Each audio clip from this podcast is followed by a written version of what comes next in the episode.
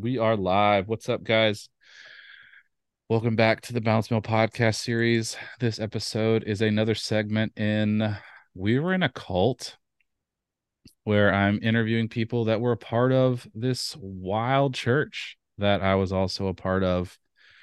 We talk uh, about our experiences, the positive, the negatives, what we saw, how we felt, where we've landed, and maybe we will answer the question. We were in a cult but uh, in this episode, I've got uh, a returning guest, Joe. Go ahead and say hi, Joe. Hi, Joe. that was lame. God, delete that. Nope, that is staying Jeez. in 100%. Joe was uh, on, uh, that was uh, two years ago. Yeah, it's Man. been a minute. Yeah, you are still so, and, and we do have to. There's two things I want to do. One, Joe still holds uh the record. He is the most listened to dad talk episode on the podcast. I would the... say I would say I'm humbled by that, but if there's anything that we're going to discuss today, it's that numbers are important. that is true. Yeah. Oh my god, I, I embrace true. these numbers. That should be that should have been on the back of every one of our t-shirts growing up. Um yeah, dude. Besides, so like the very first episode that I ever put out, eh, that's just I think that's always going to be the the one that's like when people are visiting the the the podcast, they just go to that one. But but yours is like by far there's the it's like there's no one even a close second. So yeah, it, really no comment. I mean, I just I don't understand that at all. But which is funny was... because when I first asked you to come on, you were like, "I've got nothing good to say." I'm not sure I did. I, I listened to it. It was it's so weird listening to yourself. Um, I know, man. But I, you know, that was that was a good time. I had a good time talking to you, and um, it was happy to be back on and talk to you again. Yeah. I also do need to. You also mentioned that I have made a mistake couple of episodes ago referring to the church that I went to. I, I said it was North Point when in reality it was North View Church of Christ. That is correct. You confuse the church with the mall. Yeah, that because I I, I, I felt yeah, I felt really really sad because you know the Northview Church has been always has held a special place in my heart. Uh and those people were great. So yeah, I didn't go to the North Point Church. That church is huge, by the way.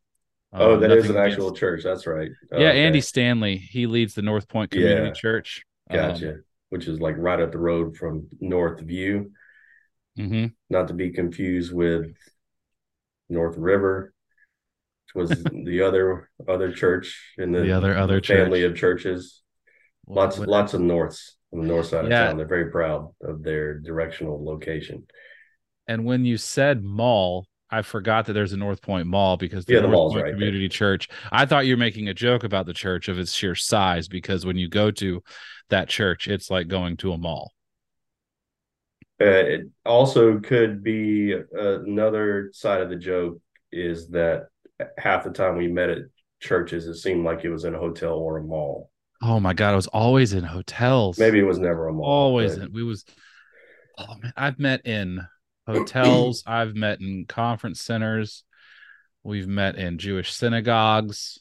Mm-hmm. It was mm-hmm. always funny to meet in Jewish synagogues, but I realized it was always easier because their services were on Saturday. That's right. Yeah, it's probably pretty cheap too. Yeah. So maybe they've. it's just it's we were in so many hotels. Oh my gosh, every hotel in downtown Atlanta I've been inside.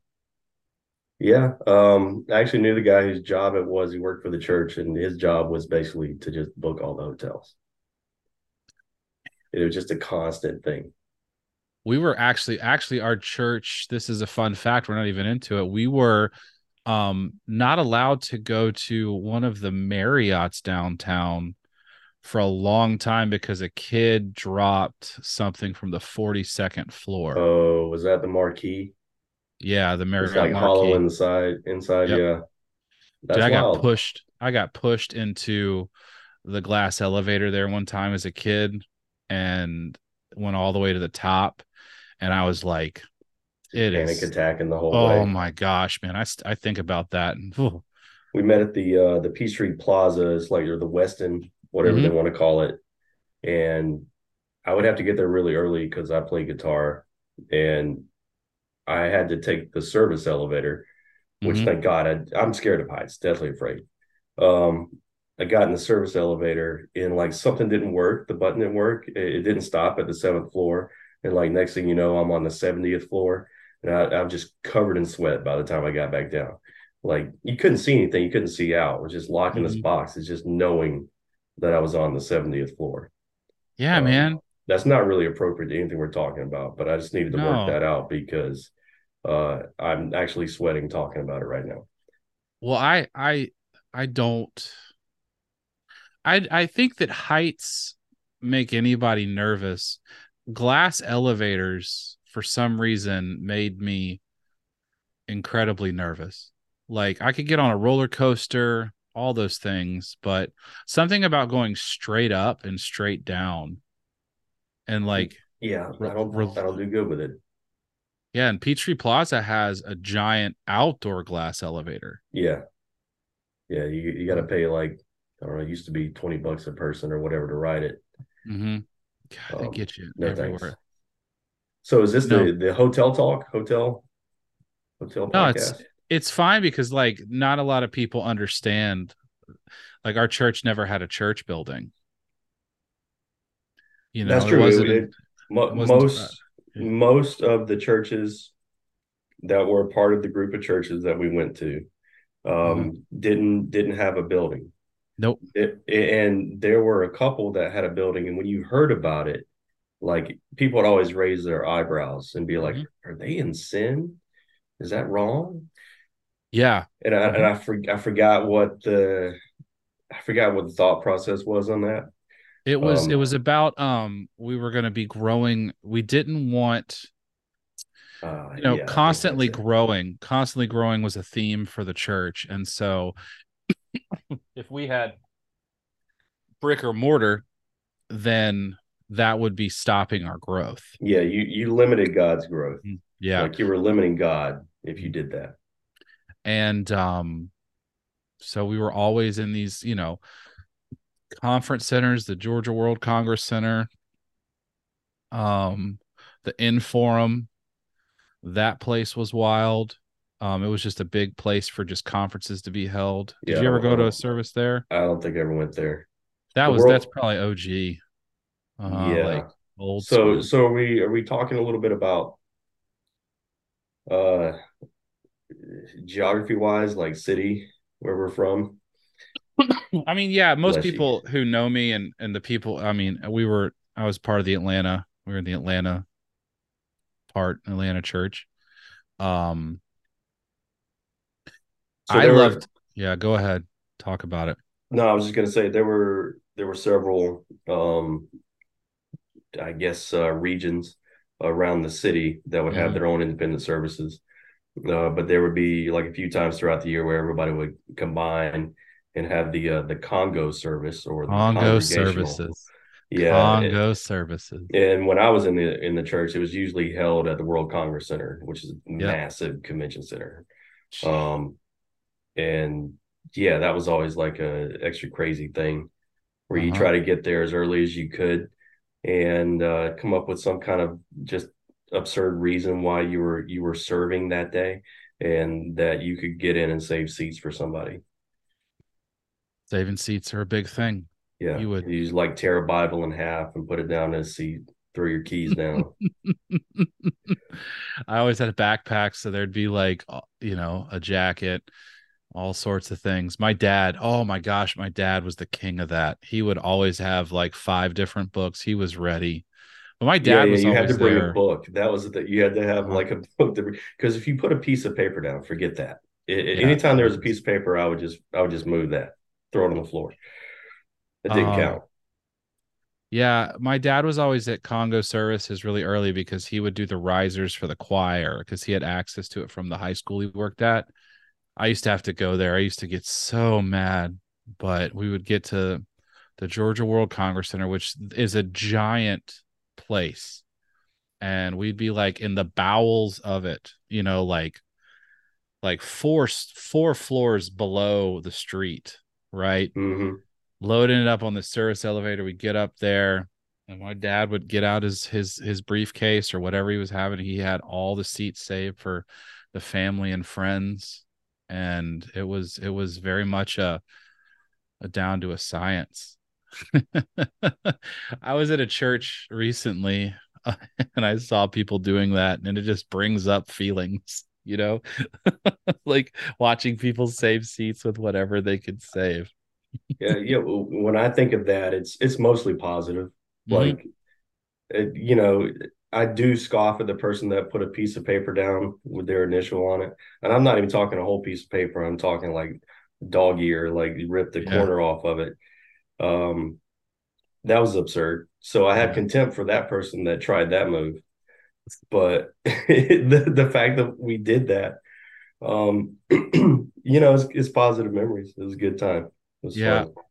But like people, people in in other, I mean, most churches get a building and then that's all they do. They have a building. Yeah.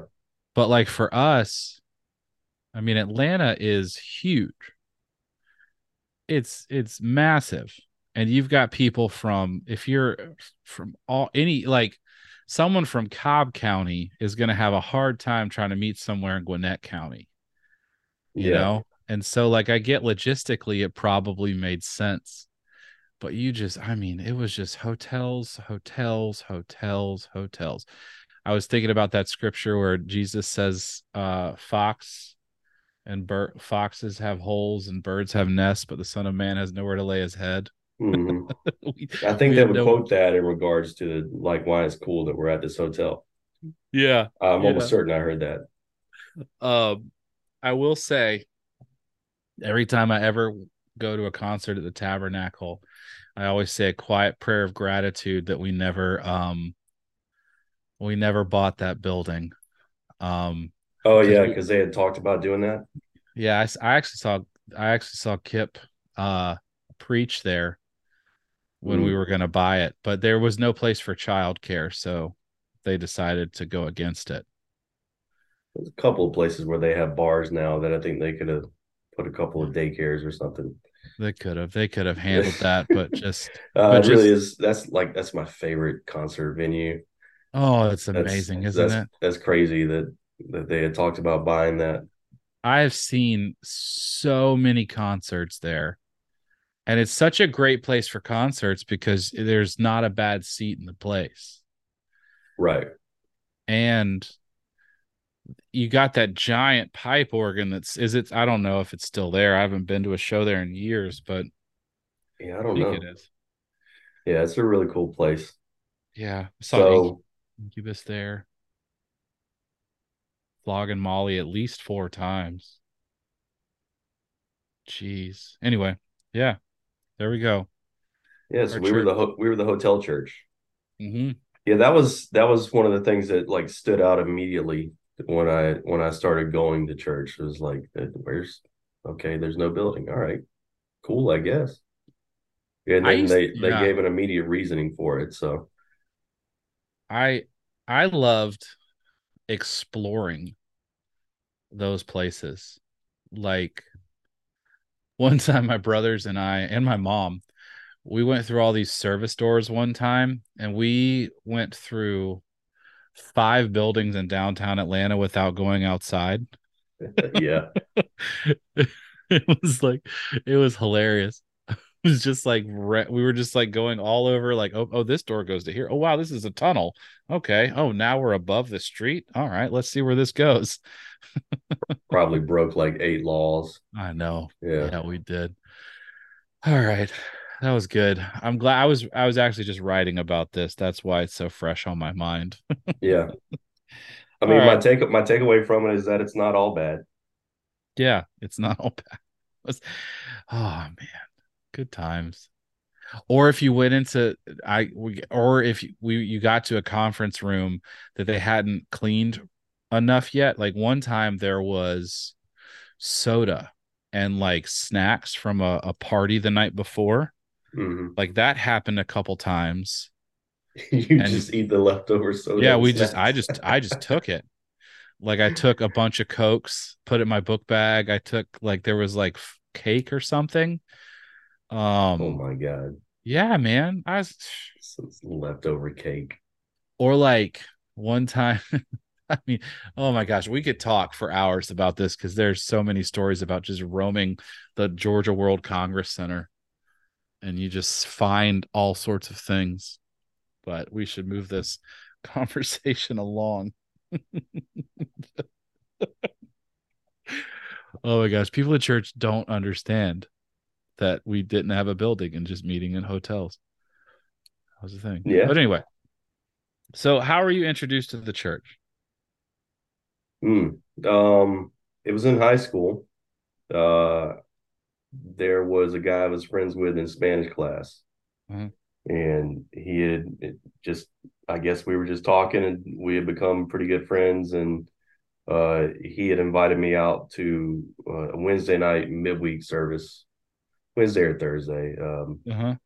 and it was just like um, what was called a, a team ministry service. hmm Uh, they probably called it a Bible talk. I think it's what it was. I think we So- called it a teen devo. Uh, Something Devo, like something that. else. Oh God, the nomenclature is is really going to get us on this. We might argue back and forth. It's fine. Um, Go ahead. Yeah. Okay. So again, I've got nobody. Nobody else was there um, in this conversation, so I'm just relying on my own memory, which is probably lying to me. But it was, so it was a Thursday night thing. Uh, I think it was a Bible talk, but they just did like a little mini lesson or whatever. I I've been looking for something. Um, you know, I've been tr- you know basically saying to myself, I need to go to church. Uh, you know, I need to not necessarily get my life right, but I guess I just wanted to uh, focus more on like my, my spiritual side because I had grown up kind of going to church here and there and reading the Bible a ton when I was a teenager.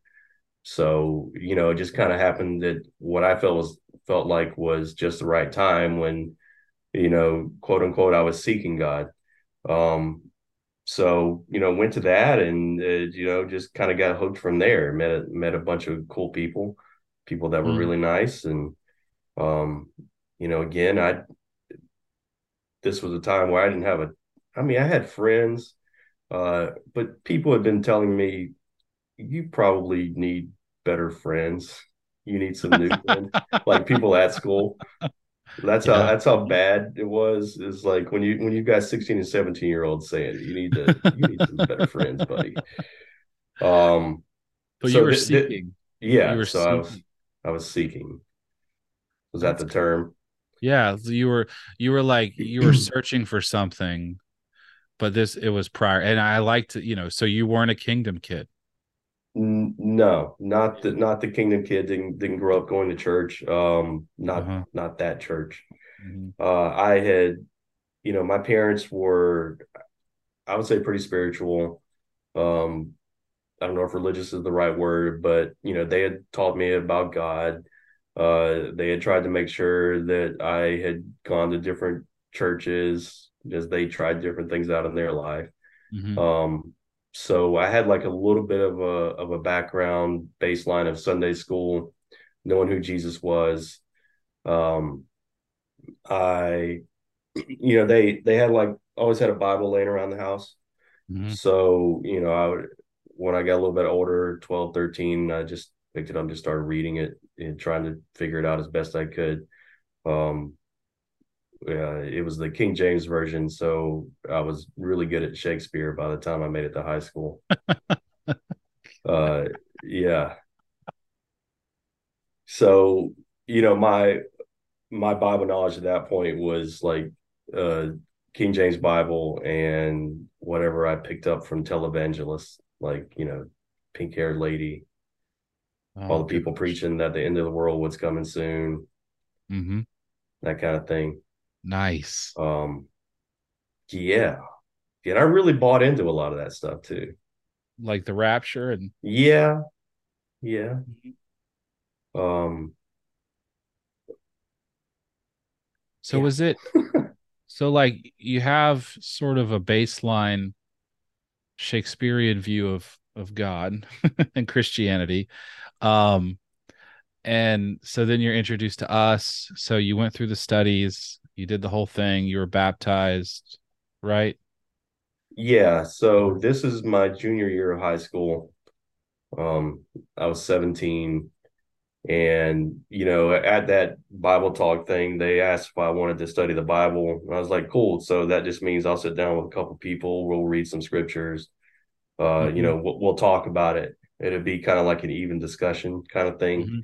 Um, and then I got there and it was very much a one sided thing um, where there were, you know, a few people that I had met at at the the Bible talk thing, the little mm-hmm. church event uh, the few people that I met there that were about the same age as me, and the guy that that had invited me, um, and then they basically started telling me how things were. Um, so that was a little, that was a little, it, I was a little, uh, you know, caught on the wrong foot there. Um, if you understand what I'm saying, like it kind of caught me off guard a little bit. Probably um, jarring um, to say the least. Yeah, a little little jarring, but then I started like trying to take some of that stuff to heart because, you know, I was, you know, trying to live what I what I thought was, you know, a good life. So um so, you know, we we kind of did that and started the whole study series.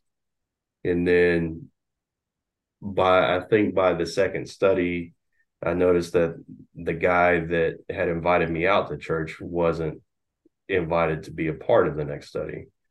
And then that's yeah, and that's that's when I started to understand a little bit more about the structure of the church. It was because he was not himself a baptized what they call disciple. Um he was he was studying himself. So he was he was studying the Bible, and you know, as part of that, he had invited me out, you know, to church. So that was a little weird. Yeah, it's interesting that you say that because I I could remember when I brought someone out, and I when he was in the studies, I wasn't in a lot of them because we were in different we were in different ministries in camp. Yeah, we were in different ministries. Mm-hmm. Um, yeah. Was that hard? Because I mean, I guess you built a friendship with this guy, and like I mean, he's not. The, I was still in Spanish class with him. I mean, we're still friends, still hung out. Uh, like, um, I ended up, you know, fast forward, like I was at this guy's house all the time, just hanging yeah. out with him and his brother. Um, and his parents were great people and had like kind of this open house of just you know, letting whatever random teenager come in and hang out that wanted to be there could be there.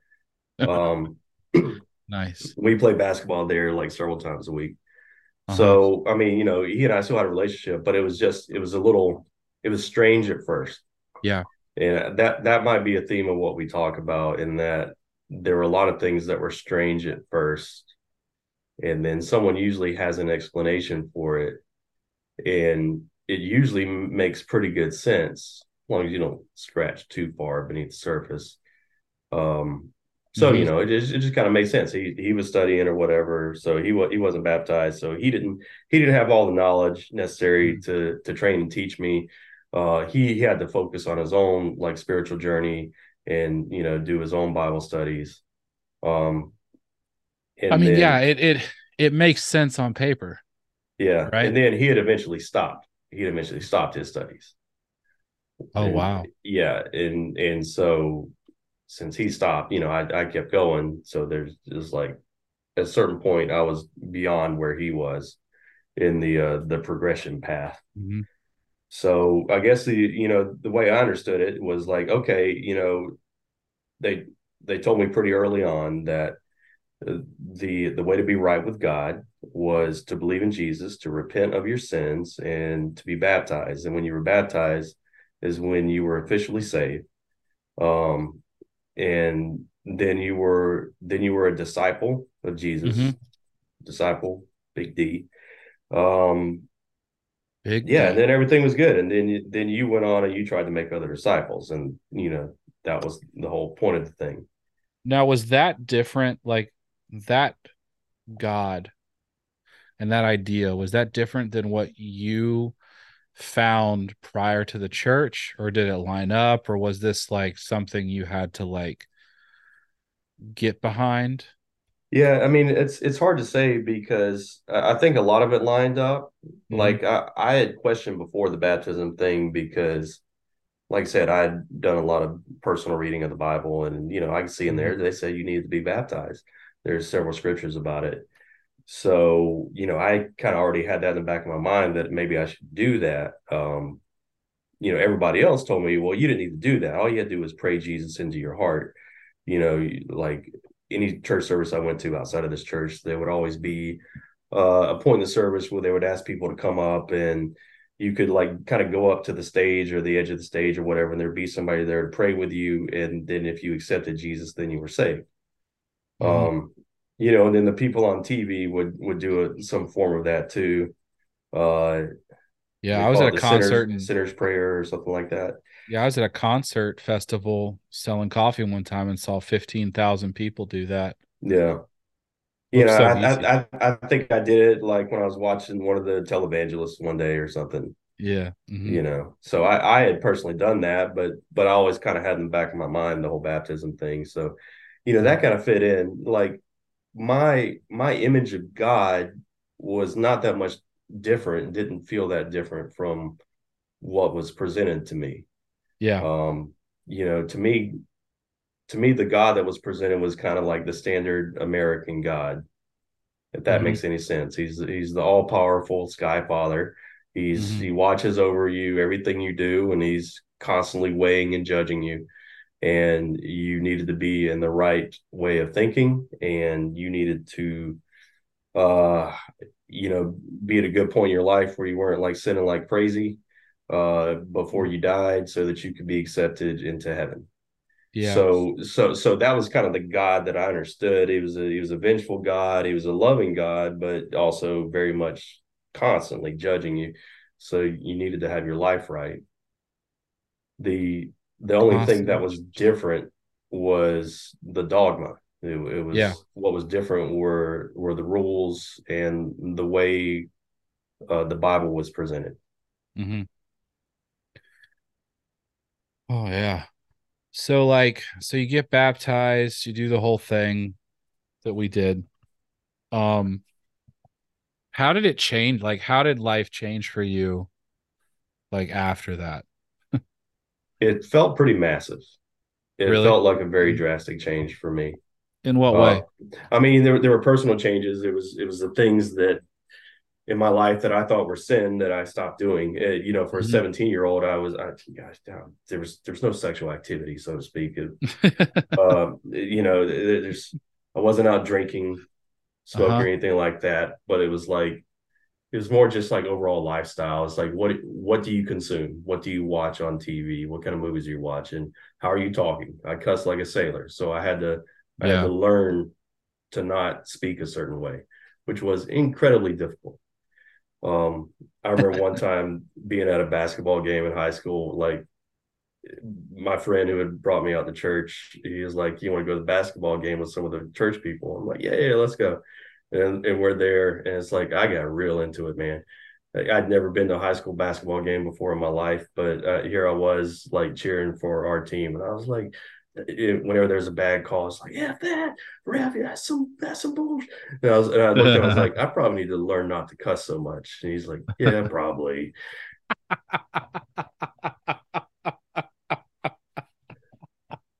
and there were several people from the church there, so they were probably just like, What is this guy doing, man? This guy's nuts. oh, that's awesome. But I mean, like, like by and large, like the way I lived my life didn't. I mean, it was different. Um, like yes and no. Like I didn't.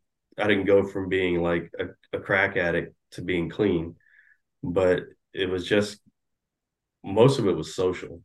Yeah, it was one. I I started hanging out with people that had a totally different view on life, you know, on what their purpose in life was. Um, you know, the people I, I was hanging out with before were more into like, you know, drugs and rock and roll. Probably would have taken the sex if they could have gotten it, but it was probably not on the table. Um, like those are the guys I was hanging with, and these people were more like, I want my life to be right with God.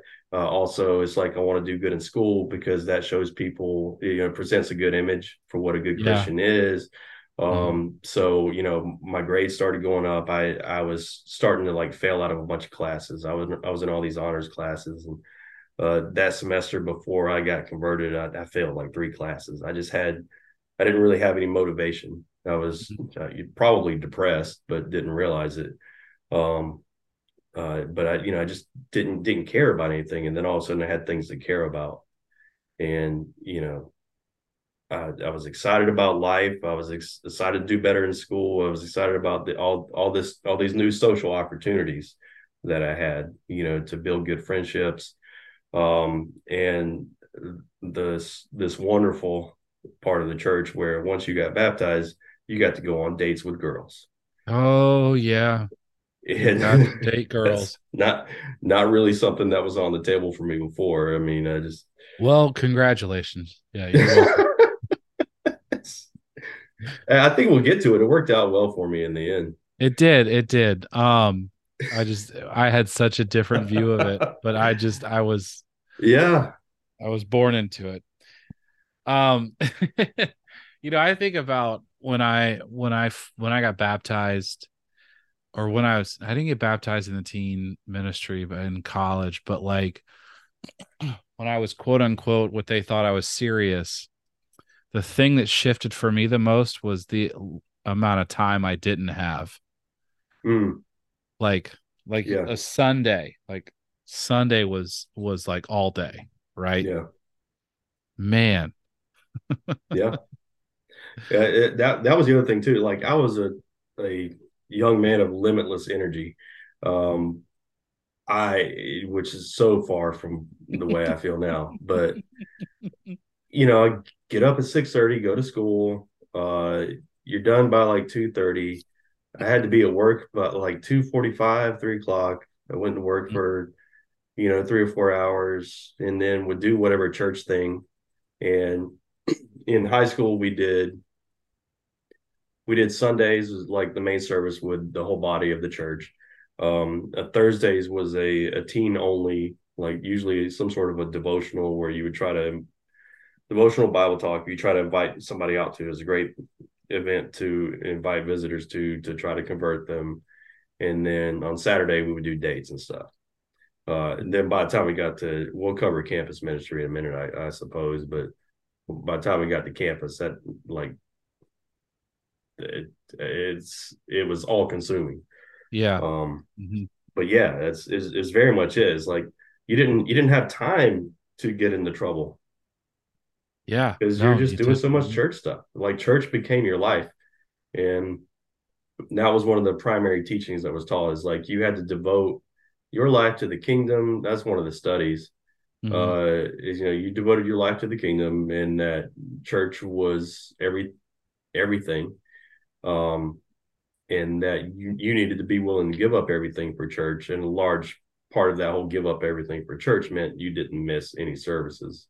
Oh my gosh, yeah. So yeah, hey, I was I was on board, man. Again, 17, 18 years old. I was having a good time. You know, all these I had some really, really great friendships. Um, you know, ones yeah. that I look back on extremely fondly. I used to think about where y'all lived, and I used to get so jealous because a lot of you guys were close to each other in like proximity and mm. like went to the same high school. So my I was the only one at my high school besides my brothers. Um so it was it was always like oh my gosh, it was it just you, you felt alone a little bit. Yeah. And it was hard because a lot of the people that in our in our side were at different schools, you know. So yeah yeah I, I could i could tell that like i knew that that was a thing uh-huh. um i didn't really know how to process it but so I went to school in, in Gwinnett, which is on like the northeast side of town, and you were in Cobb. Yeah. But the school I went to in Gwinnett, the high school was like it was the school Mhm. that most people went to. Mhm. So usually families would cluster around like a certain school district so that their kid, most of the kids could be in the same place. Mhm. Um, so that's the one where I was at. Uh, so there were, uh, you know, definitely dozens of people from church that that went to that school, and you know, I don't, I don't know what the numbers are. There were, I want to say there were like 13, 13 people that were quote unquote baptized disciples in in Mm. my senior class, Mm. like ten Yeah. girls, three guys. But then it just got more and more as you went down the age group.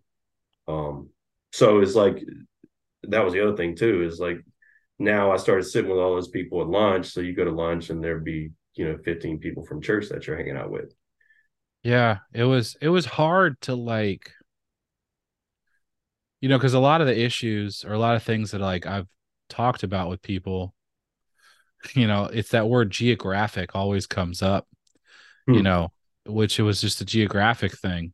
You know, like we were the only one, me and my brothers went to the high school we went to because that's where my parents landed, you know. And there were people that were seeing each other like all the time Yeah, because they just they just happened to be able to do that, you know. yeah. I, I knew it was tough for guys like you because they would. You know, part of like once I got to a certain point in my studies, I was allowed to go to the uh the after the Sunday after church service. That was the teen devo, That's I think is what Sunday they call it. after. Oh, yeah. man. So so you go to church, you'd be done 11, 11.30. Everybody go eat at the mall. went to went to eat at that Gwinnett Place Mall where they filmed the Stranger Things. uh huh. Um, spent a lot of time at that mall. And then you book it across town to get to the Teen Devo service. So, you know, maybe after a month or so of of going to church, I started doing that. Um, you know, and that's where you had to kind of like be progressing in your studies and be serious about things. I've, I've heard you talk about that before. sorry, sorry to rub salt in that wound. Um, yeah, dude. Because I got I got I was asked to leave. yeah. Mhm. What a yeah. And it, I get what they were going for. Mhm. again, there was always a half, uh, you know, a halfway decent reason as long as you didn't think about it too much. So the reason that so what what it was told to me, for instance, was like because on our side of town, you had on on our our ours were Wednesday, so Wednesday night, you had wherever the the east or the the west were meeting, you had like the regular kids dev- devo, right? But then you had like the kids who were serious got to go somewhere else. Hmm. And I think what had happened was that they used to have it for everybody, but then there were a lot of there were some kids that were going that were causing trouble. And so there was there might have been a decision that was made to where they were like, no, we only need to have kids that are like I think it was like you had to be in like the third study or above, Yeah, and then you were allowed to go to this. there there was a point in the studies, and there were probably like eight studies, give or take, Yeah. Um, so depending on the person. But you had to you had to be past certain certain study. Maybe it was cross study. Yeah. Um, maybe it was sin study. no, So it you, was you had to you had to demonstrate. You had to do something. yeah.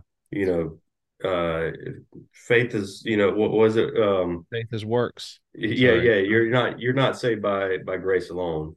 Uh, say- really yeah. lean lean hard into the book of James and just Yeah. completely forget the book of Romans.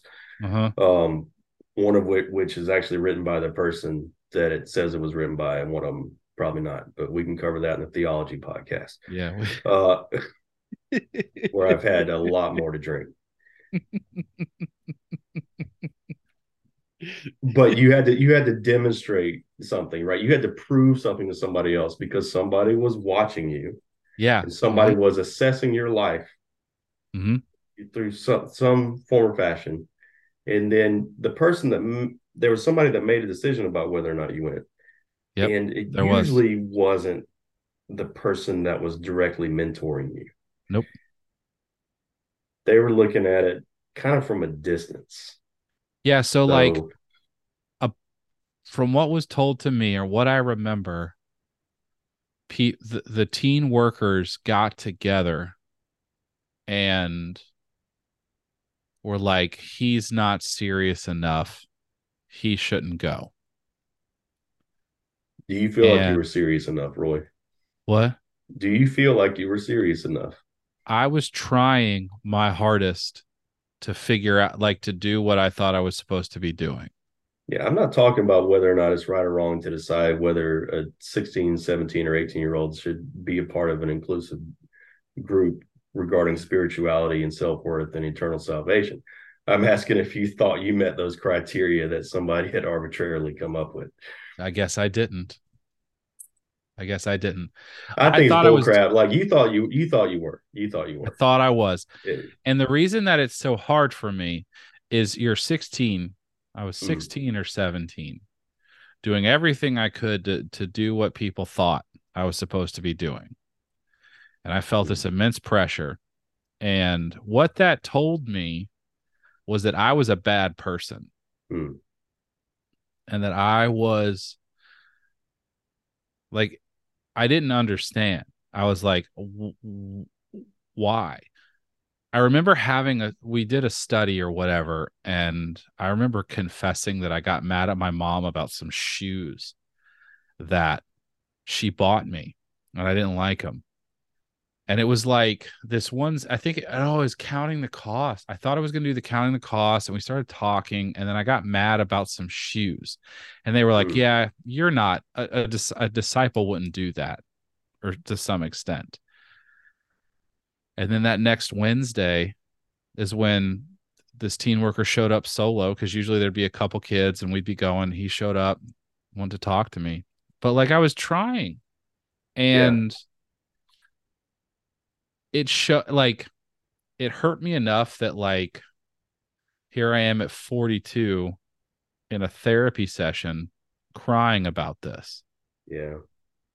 Because of, you know, I'm a bad person. For for like and then it's like I started thinking like was it because I was mad at my mom? like I mean I I apologize. We talked about it. We're fine. It's just like this thing and like somebody decided he's not serious enough. He can't go anymore. And that was like, I mean, it sucked. There's so much shame that you feel, so much like embarrassment. Cause then I got walked to the other kids' like room, right? And it's just my brothers and like just these random people. And they're like, here you go. All right, I'll see you later. And that teen worker left you know? Yeah. That's sad. I don't know what to say. Yeah, yeah it's fine. It's it's really sad. I mean, you know, it's I don't know. Just it just shouldn't have happened that way. Like the situation is completely mishandled. Like yeah, yeah. Like and... even within the structure of the thing, it was mishandled. Like, and that was that was the thing that I always tried to do because there would be things that would pop up that didn't set right with me. Mm-hmm. And I would try to say to myself, well, maybe maybe that's a flaw in the person that handled the situation, and it's not a flaw with the church structure. You know, because I wanted to believe in in the way the church was presented, because the church was presented as being the one true church that mm-hmm. when when you when you study the bible like you were you were actually transforming yourself to learn how to be like jesus and then you would be baptized you'd be accepted in the god's church and that the church you were going to all these people was god's church these are the people you're going to see in heaven and yeah. mm-hmm. and you're you're doing everything you can to help each other get to heaven mm-hmm. and so i wanted to believe in that structure of the church because another thing that was taught about the church that I don't I don't know. You would have had to ask me at different points in time how much I bought into it but one of the main tenets was this was the one church. If you weren't mm-hmm. in the church then you were not saved. Then yeah. you didn't believe the right thing. Therefore you were not going to heaven. And so that would have rocked my world a little bit if I saw something about the church structure that was wrong and then maybe the house of cards starts tumbling down. So if I saw something happen like what happened to you, I would have probably said to myself, okay, those guys didn't do a good job of that, that's kind of what I was getting at before. Those mm-hmm. guys didn't do a good job of assessing whether or not he was truly sold out. Uh, there's there's yeah. our euphemism, our first euphemism maybe, uh, whether or not he was truly committed, and this could have been sorted out without hurting him. Like that's the way I would have thought about it, uh-huh. and and that's some serious mental gymnastics. It but, is, man, because because like I wasn't doing drugs, I wasn't doing uh, you know drinking alcohol. I was showing up to all these things. I was trying. I wasn't having sex. I wasn't even convincing people to not get baptized. I was just like, oh, it's weird. I I, I hey, used to badmouth your mom, piece of crap. I also remember that I didn't cry during yeah. the cross study. Yeah. And I used to think I, I had this big thing that like I I needed to cry. Yeah. So in when I came back and in the campus ministry, I remember they did the cross study. I was like, please let me cry. I was in my car before the study about to get out and was like, God, I hope I cry. yeah. What a weird thing for you to have to go through.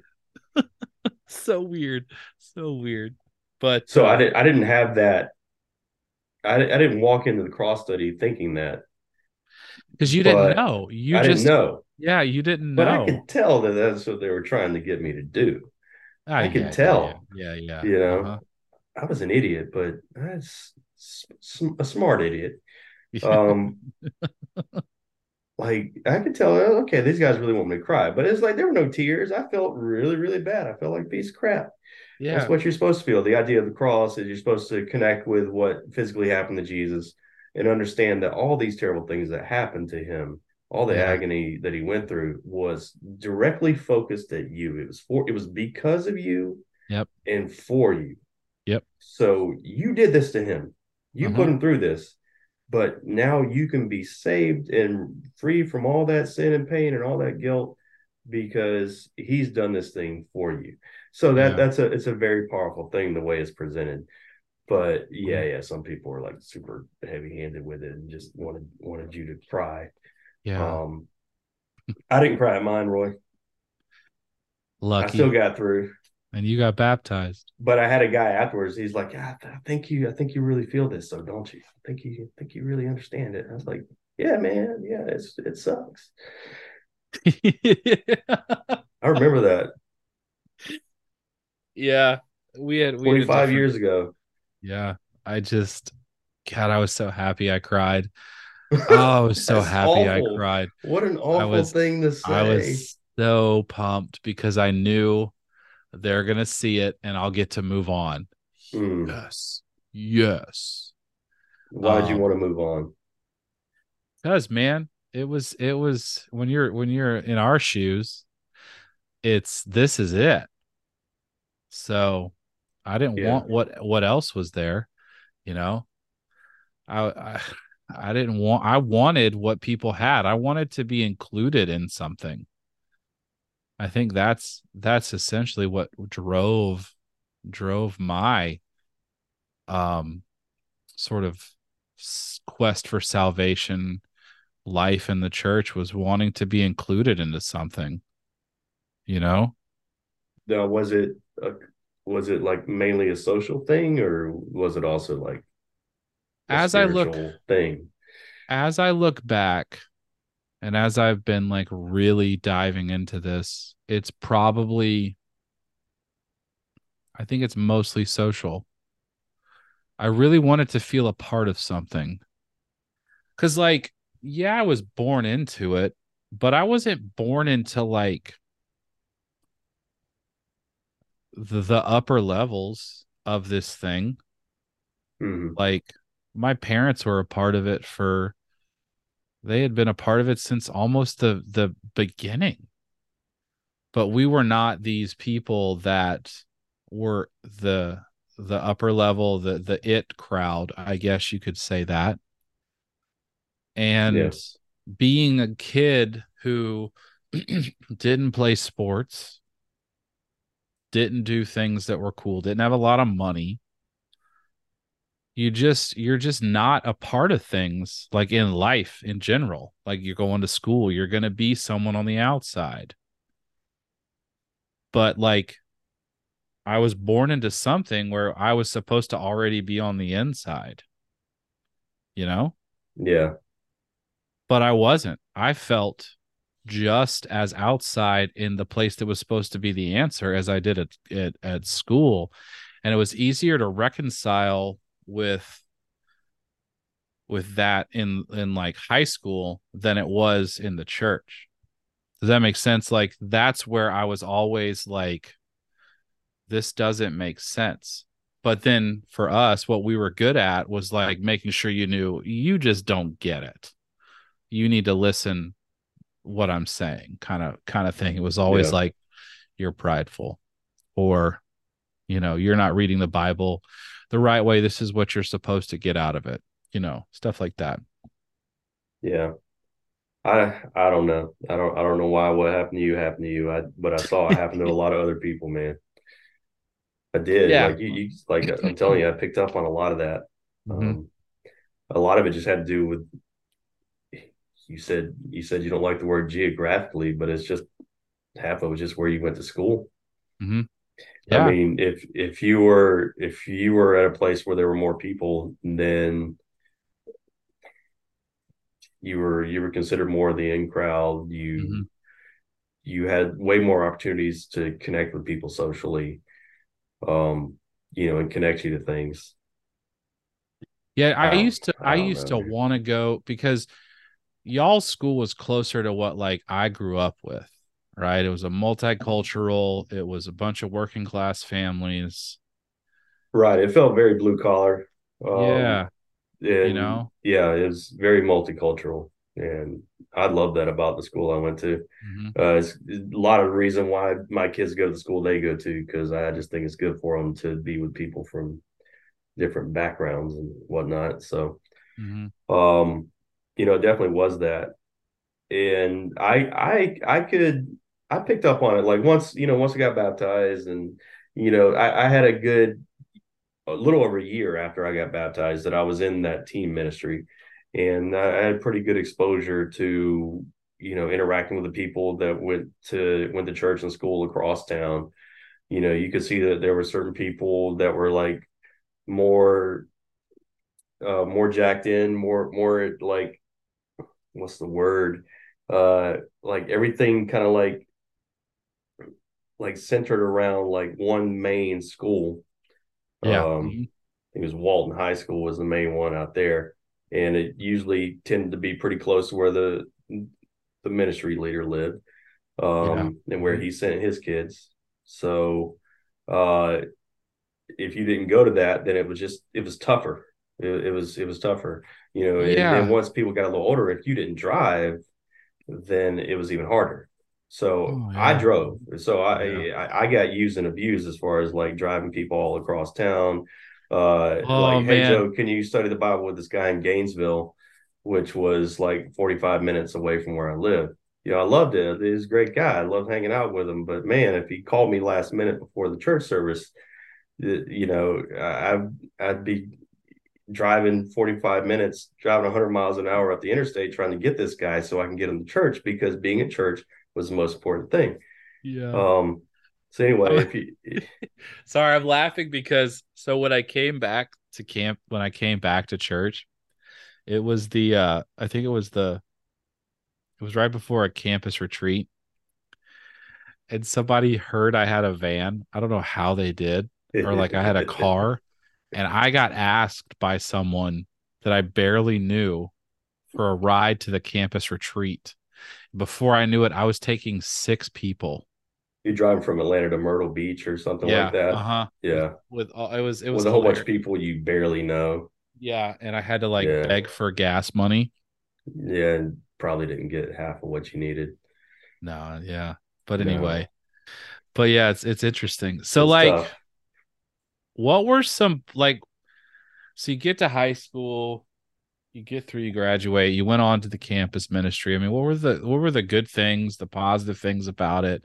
Did it get worse? Did it get better? I don't know. So I guess I kind of talk about like my experience in high school briefly, and then the transition to uh-huh. campus.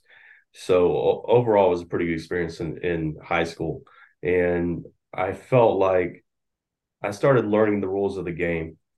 Um, and what I mean by that is I started learning uh, how how to be spiritual, and that if you weren't a part of the church, that might mean one thing.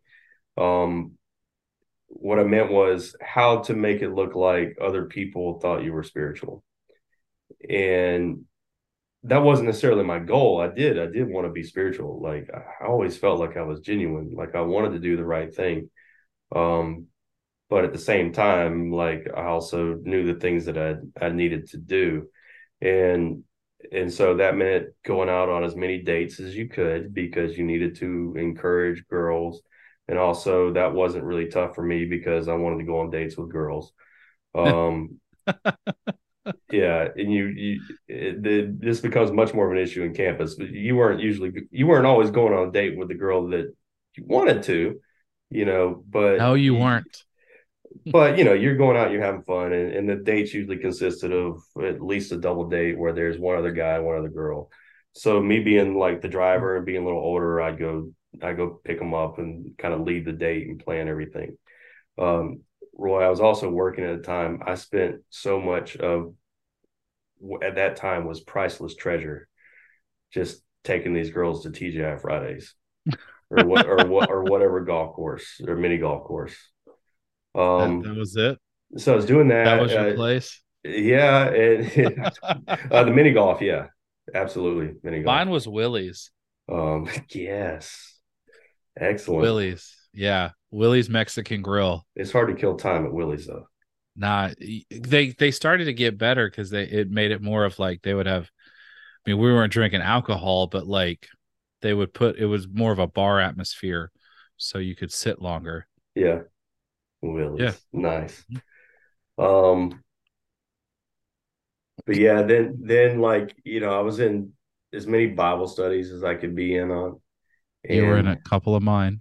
They had recently swapped the the the teen ministry leader. Like you have one guy that was over your your region, then there yeah. was another guy that was over the region, but also over like the entire ministry. Mm-hmm. And so they swapped our regional leader and moved like the guy who's the entire ministry leader over. And I was just, and he ended up living like half a mile from my house. And again, geography paid off. Yeah. So anytime there's a Bible study or whatever, it's usually at his house. So I was just there all the time, just like just doing tons and tons of Bible studies with people. Um, so you, the idea behind the Bible studies is, you know, you you would invite people out to come to church services and stuff, and you would try to study the Bible with them. But also, if somebody else brought somebody out, then you would try to get in on the studies and and and help that person along because mm-hmm. usually there would be like three, four, five people in on a Bible study. So I was doing that a ton. Um, I ended up like discipling another person in high school, which was a big deal. So the way the structure was was like once you got baptized, you were assigned a discipling partner, and by partner they meant someone over you. Uh, yeah. By over you, they mean like they they were the one that would give you advice yeah, exactly. It's like this is your partner. You are not equals. Um Oh, yeah, we gotta so, talk about that for a second. Yeah, yes. Go ahead. Because so if you can't tell from now by now, I mean I'm I'm I'm close to you. Like listeners, I'm close to this guy. It was always so frustrating in campus being assigned someone instead of like naturally like talking to someone, right? right? Because you were in on one of my studies. And you came up to me after a study, which rarely ever any rarely people did. And so I was just naturally inclined to talk to you. But I wasn't technically allowed to talk to you. I mean, I could talk to you about stuff, but like the guy I need to talk to is this dude that was assigned to me. Yeah, even if you talked to me, you still had to talk to that other person. Yeah. like you had to check in with them at least once a Yeah. week. Oh, confess your God. sins, talk about what's going on, make sure you're paying your money. Uh, are you, are you, sure how's, you're your, how's your job going? Did you flunk out of school? Uh, you know, how many times did you touch yourself? you, you, you check everything off the list. but like for the last i don't know let's say since 2001 you're the guy i go to for that kind of stuff but like i like but for a better part of our friendship it was like i had to go to someone else Yeah. which was so weird right It was You weird. You like you you hated to there was a certain time of the year where you Yeah. would get assigned to someone else and you you're just praying you didn't get stuck with you didn't want you didn't want to get stuck with someone like if you had any sort of ambition you didn't want Yeah. to get stuck with someone that didn't oh what's the right word they weren't sold out enough no i don't want to be a jerk uh, and say the wrong thing but like you, you wanted to have somebody uh, of some sort of note. Maybe Uh, more uh, some- plugged in? Plugged in high regard. Yeah uh-huh. Like if if you wanted to be the guy that discipled more people, if you wanted to take on more responsibility, which was kind of the track I was trying to be on, uh-huh. like you wanted more responsibility, not just to look better, but it's like I want to do more. I want to. My thought was I want to do more for God. I want to use my talents for God. I want to help other people. Um, so you're hoping to get put with someone that's going to help you towards that goal. yeah That was the way I looked just- at it. Yeah, it's kind of like uh maybe it's like you know in the movie uh, the the uh miniseries Band of Brothers Mhm. How they felt about their um what was his rank? Sobel. Was that the guy? Do you remember that show miniseries Band of Brothers? Yeah, there's yeah, there's seen it a couple Lieutenant times. Lieutenant Winters is the guy Uh-huh. who ended up leading everybody. Yeah, he goes from being lieutenant, he gets like battlefield promoted several times. Yeah, because because the his his XO was killed in the plane. But anyway, so there was Sobel, and nobody wanted him because Mhm. of his leadership style, and he didn't really know what he was doing. But everybody wanted Lieutenant Winters, you know. right. So there were specific people that you were like, if I'm gonna make it, or if I'm gonna ascend, or if I'm gonna like get more responsibility, I need to be with that guy. You know? So I, I think there's a lot of stories that I, I'm not going to get to tell. It makes me sad, but this is a, a good time to kind of like transition to campus Mhm. ministry because, in a lot of ways, the church was very much structured like a military hierarchy. Yeah. And if you really look at the roots of that, the guy that kind of started the church as it was known. So are we, ta- are we are we saying what the church is called? Yeah, yeah. I I use ICOC, Okay, this is ICOC. We say Mhm. what it stands for? International Churches of Christ. International Churches of Christ. So there was a guy that started the International Churches of Christ, as I understand it. Mhm. It, it like officially becomes that in the late '80s, something like that. Yeah, the, it was. the Gempels uh, living room, well, so uh, it was. It was the Crossroads Ministry which was in Gainesville, Florida, in Gainesville, and that starts in like late '60s, early '70s. Yeah. and then, and then he. a lot of those guys split off around the country. They had a main guy that mentored them. Those uh, guys split off and became a part Mhm. of campus ministries that that were in the Church of Christ, Yeah, also known They- as Mainline Church of Christ.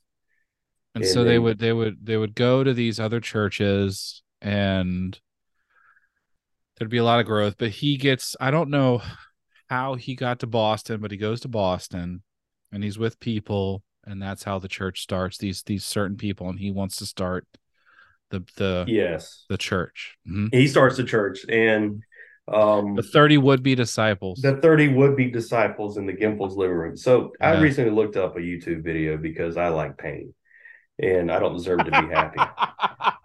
But did you find a I'm- knn video It, no, it was him. It was like Kip. It, it, the guy's name is Kip McKean. He's the only one I'm going to call out by name. You can cut it out if you want. But no i don't um, the reason I bring this guy up by name and nobody else is because he's still doing the same stuff. yeah He's still doing the same stuff. all these years later, most of us that did all these things before in the past that bought in a lot of stuff, we don't believe that stuff. We recognize the aspects of it that were hurtful to other people. We reform them. We try to we try to do do things differently. Whether we're still going to church or not, we're trying to do it differently. This guy just gets keep getting kicked out of churches and moving his grift on to somewhere else. Which and, is which is funny because like you hear about the lawsuits and you hear about these things mm-hmm. and it's all of the acronyms get muddy because some of them refer to the ICOC, some of them refer to the ICC, which is the church he started after ours, and oh, then you have and then I, similar. And then I find documents where they he talks about church history and talks about our church, and that how this that our church wasn't wasn't sold out enough. Those right. are that's in the documents that he talks about and that so then now there's the ICC. So some of these lawsuits are actually ICC people, not ICOC. Mm. It's it's just really it's it's a wild, wild thing. Yeah, I don't want to get too much into it because we don't need I, to. I'll I'll sound like a hateful, bitter person, but the, the main thing I, I did want to point out mm-hmm. is that this guy is his dad was like an admiral in the Navy. Mm-hmm. So I think what he did was he took kind of the church hierarchy structure that he was trained in, and he took his upbringing. I'm not a psychologist, but he took his upbringing and he, he just blended the two things together. And so the thing that I ended up in in my late teens and in my first couple of years of college very much had a, a, hierarchy structure. There was a guy that was over the church that was Kip. There were these regional uh, world sector leaders that were over like different parts of the world. Yeah. Uh, well, yeah, geographical was, sector leader, region regional sector leader. Mm-hmm. Yeah. And then you ended up with like a guy who was over over the church in your city. Mm-hmm. And then you had ministry leaders at each like main region of the city. Mm-hmm. Right. And then um what happens is like uh okay, so I ended up going to Georgia State, which is downtown Atlanta.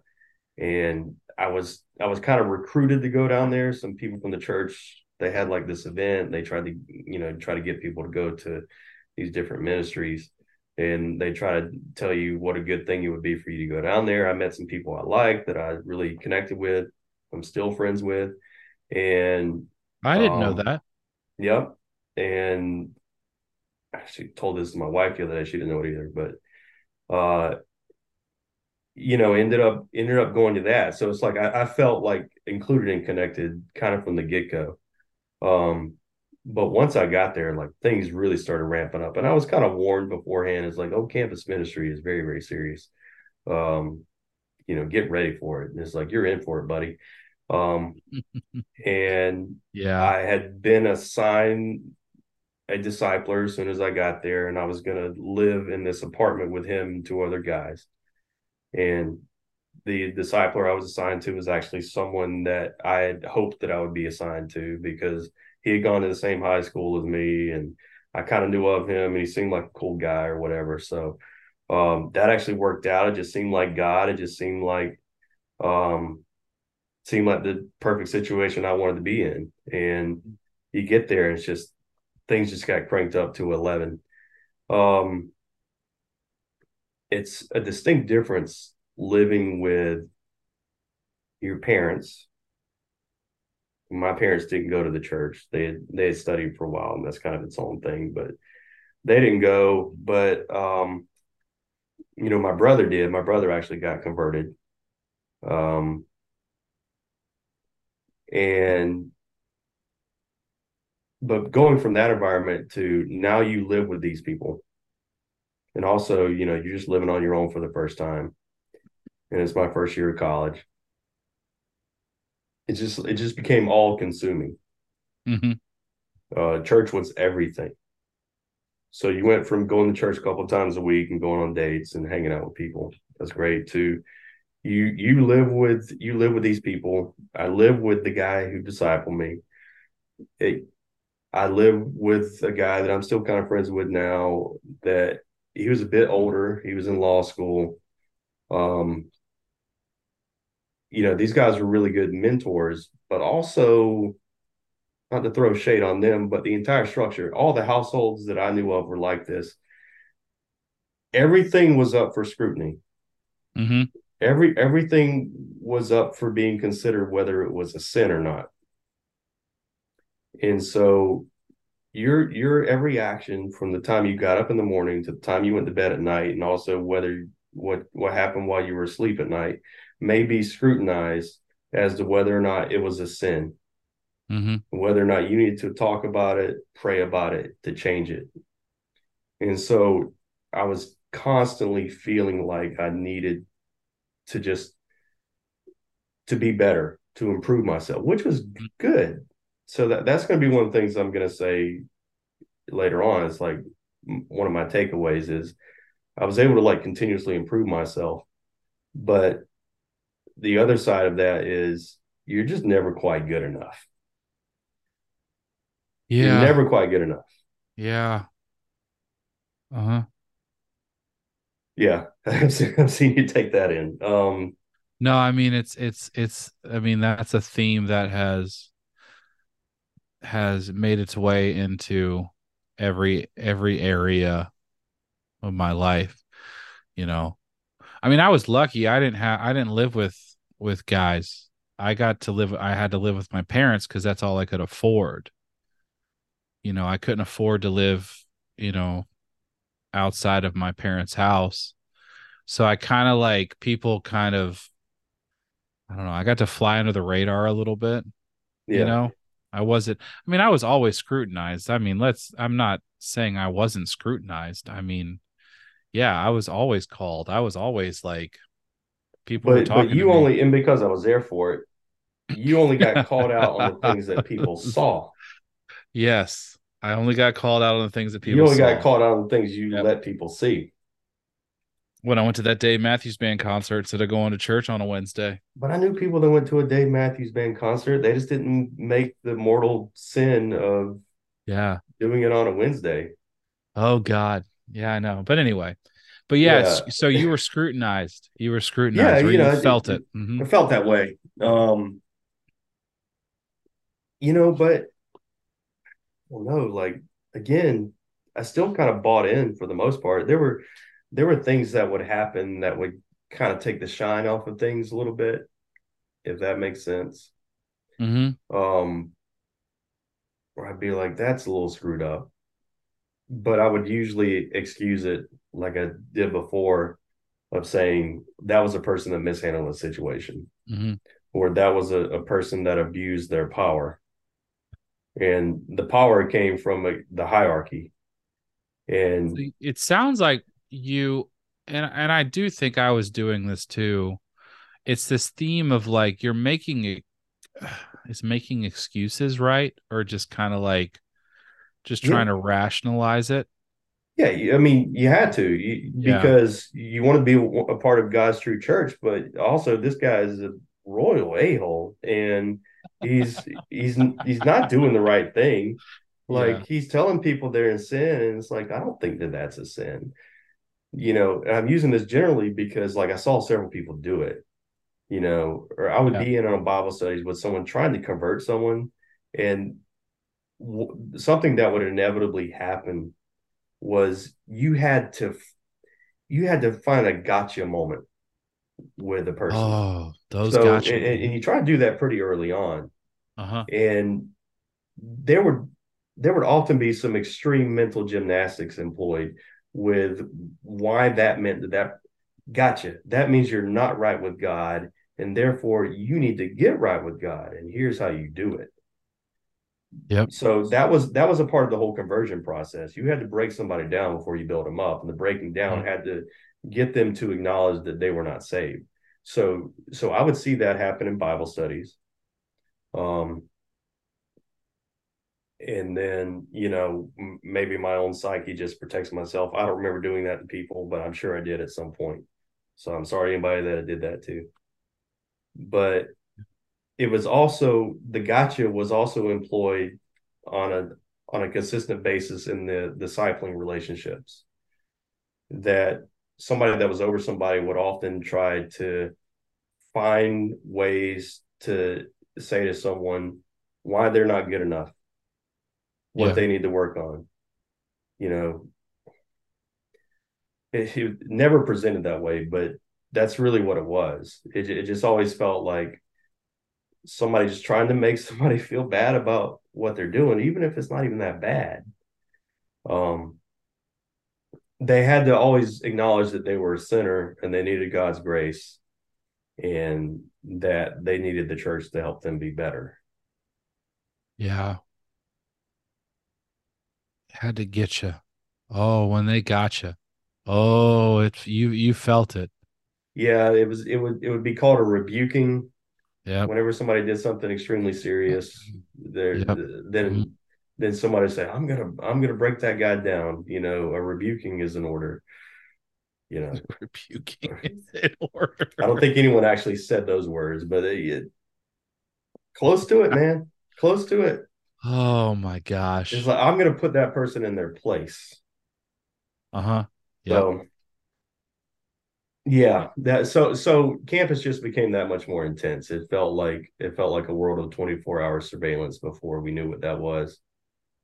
and it's weird Um, for us it's it's weird for us for being in campus because so like our church has such a weird history in that we were this thing that was huge and then the letter comes out where Mhm. the Henry Kriete that's not everybody knows that name which actually he was he was overseeing up here by the way out in virginia Hmm. um he's a big he's a big name out here he's a big name in the church but anyway so we have that letter that goes out and then everything sort of goes away right and like yeah, the church ma- he- massive, massive, massive changes occurred.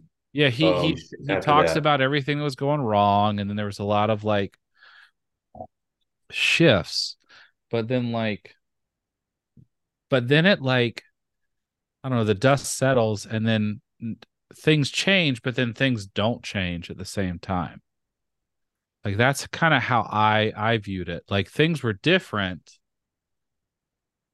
in regards to it wasn't so like overt but things were kind of still like people sort of still kind of like used kind of the same language Yeah, uh, people people use what they were comfortable with. yeah Um, so Henry Kriete writes this letter that calls out all the systemic evils of the church. Mhm. Yeah, I, th- I think he used that word. Um, all the things that were in place that really weren't godly, they weren't connected to the first century church the way our church said it was, you know, said it was. You know, the whole idea was that like the entire foundation of church is based on what the first century church would have done. Um, I don't have the conviction that that's really what was happening. You know, I don't I don't believe that now, but it, that's what they presented. So he says he says that you know a lot of things that we're doing are wrong. So we we need to break this down a little bit. And what ends up happening is, I think before that letter even, Kip gets forced out of his position of power.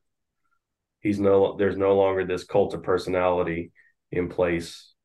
Yeah, That that's I, I, right. I didn't feel a lot. I didn't really feel that where where I was in Atlanta. Um, all I all I felt was like, you know, my ministry leader, the guy who's over the campus ministry, and then a slight connection to the guy that was over the city. yeah Um, I didn't really think about Kip at all. But the truth was, as you got closer to his center of power, as you got closer to like LA, where his base power was, like he he was the guy in charge, yeah and and he's the one that that set the doctrine. He's he's the one that laid out all the rules. So they they basically said that you know he, th- there was a public letter that he put out saying that he was going to take a sabbatical uh, because he had committed sins in his family or whatever, and he steps down from his ministry leadership. And then I think he tried to come back into his like go back to his position, and basically they said no, you know, I don't think that that's right. And then, and then about that same time, I think is when the letter comes out, and that was around 2003, and that's Mhm. when in campus ministry, like I remember a couple of distinct things happened. I remember there was like a Bible talk leaders meeting that I went to. It was like mm-hmm. something up in the mountains. And I remember the uh the Atlanta the leader of the Atlanta church was there and he basically said that we're going to start doing things different. And I give that guy a lot of credit for that because mm-hmm. he started saying things before everybody else did. He's like, we're going to start breaking down some of these rules. We're going to start breaking down a lot of this hierarchy. We're just going to start trying to do what's right. Um, and we're going to get rid of a lot of these things that are hurting people and and just focus on Jesus and, and doing the right thing. And it just seemed like the right direction. And then how did we, you get invited to that? I don't know, man. I don't like again. I was playing the game like I had started like wow. with a bunch of people, like so. I was just kind of moving up the ladder or whatever. Uh, I was. I was. I didn't know I was be... friends with someone so important back. That's right. Then. You were a part of the group too. Maybe if you, maybe if you just oh. would have focused. But I did go to those concerts on a Wednesday. Maybe if you would have also maybe if you would have went to Georgia State, uh, that would have helped. Yeah, I know. Anyway, um, head. Sorry. No, then then like we had a um we had like an a, an all campus like devotional on a Friday mm-hmm. where the ministry leader was like, "All right, guys, here's the deal. Is like we're we're gonna we're gonna change it up." And the theme of of his message was no rules, just right. I remember that. I remember being in that that little uh that auditorium at Georgia State and when he said that. Everyone lost their minds. Yep. I was Everyone so excited. Went nuts. And then about a week later, we can come back to like what that means, the no rules just right. But about a week later, I went and visited my my brother's church up mm-hmm. in Gwinnett. He was part of the singles ministry. And that was the thing. I was never allowed to go like visit other churches that I wanted to. I wanted to go visit my brother yeah. all the time. Uh-huh. I never could because they're like, you need to be here. That was something I was told before. It's like, listen, man, I really is like some of these people this is the crappiest thing anyone's ever said to me. Maybe not, but it's pretty bad. He's like, some of these people, it doesn't matter if they go visit another church on a Sunday. But guys like you and guys like me, we need to make sure we're here. It's like, we need to be here at our church on Sunday. I was like, but I really want to go to Athens and hang out. Oh, I always wanted to go to Athens. I wasn't allowed. I was flat out told I wasn't allowed to. And they, and you believed it. You but when someone said, I'm not sure not, I did. I mean, that's you, when it all started. Like, yeah, I get what you're saying, but that's yeah. when it all started. Like, no, like I think some of this is bullcrap. Yeah, um, I remember. uh What was it? A good uh, someone I know like went and asked a girl to be his girlfriend after yeah. that one. um No rules, just right. oh. Yeah, how'd that go? You know, I think they started dating. All right.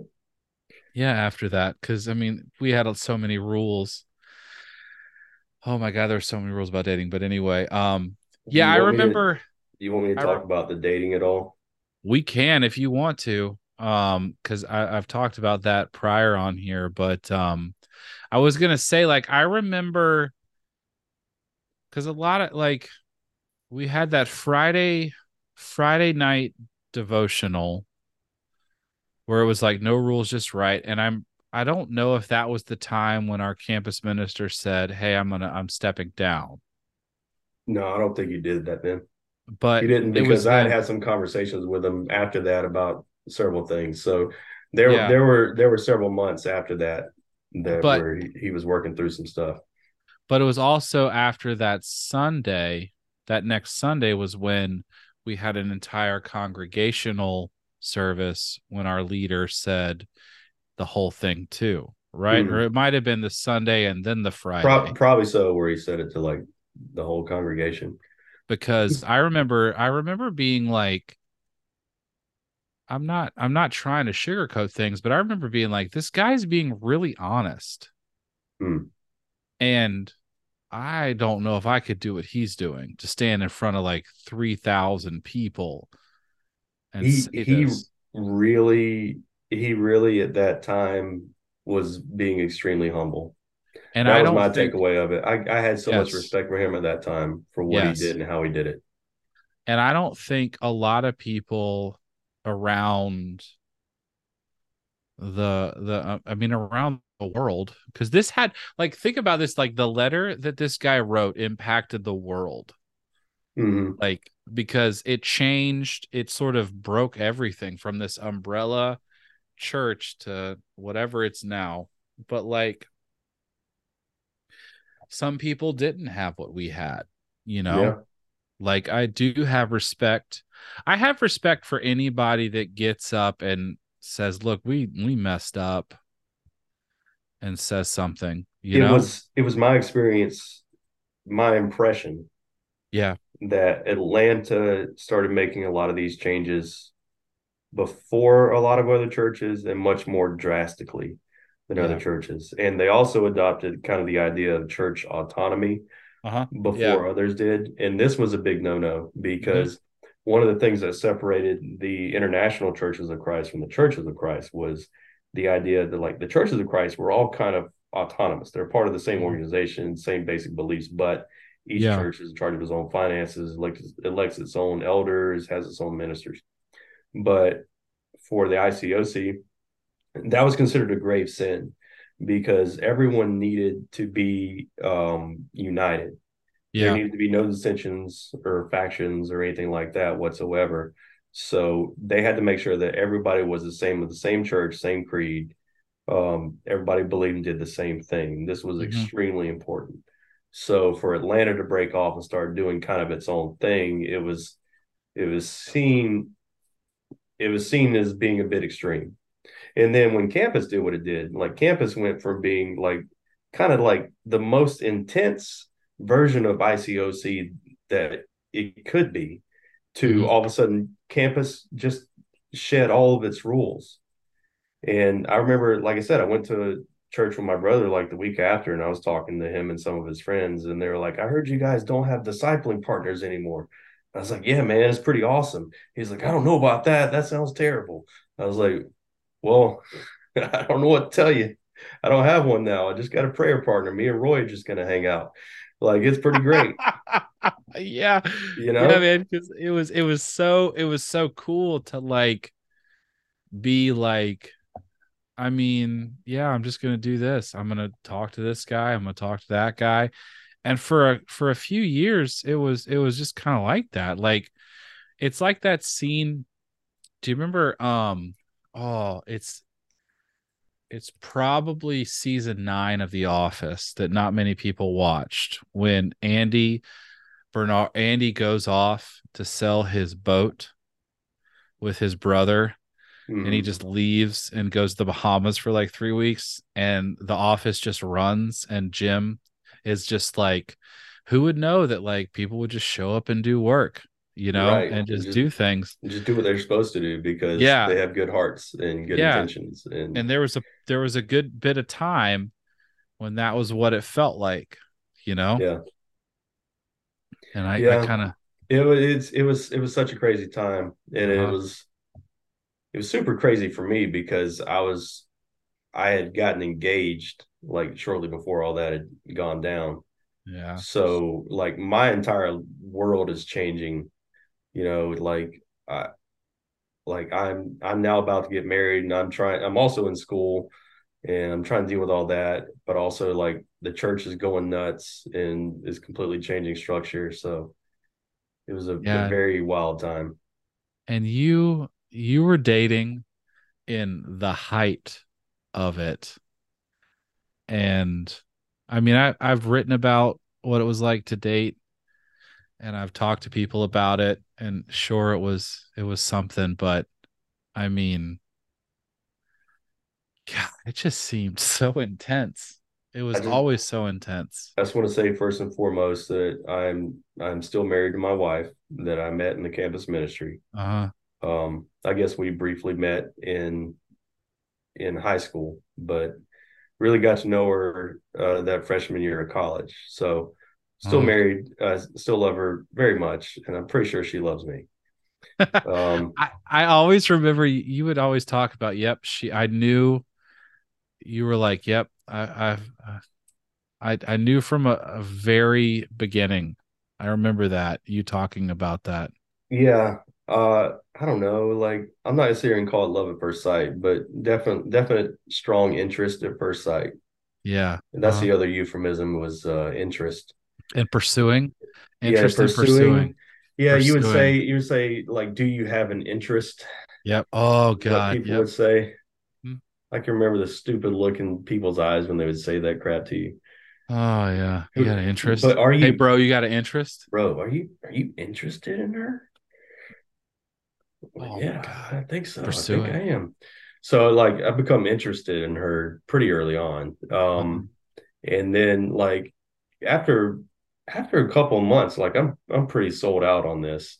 Like this this is who I want to go on more dates with. But the way it was structured was like you were only allowed to go out with a person that you're interested in like every like once a month, every yep. like once every four weeks. I think you actually had to get a permission to do that. Yeah. I think your discipler had to say, okay, I think you're ready to to basically, you know, steadily go out with them once every four weeks. So I probably got to go ahead to do that like four or five months in. And there was at least a six month period where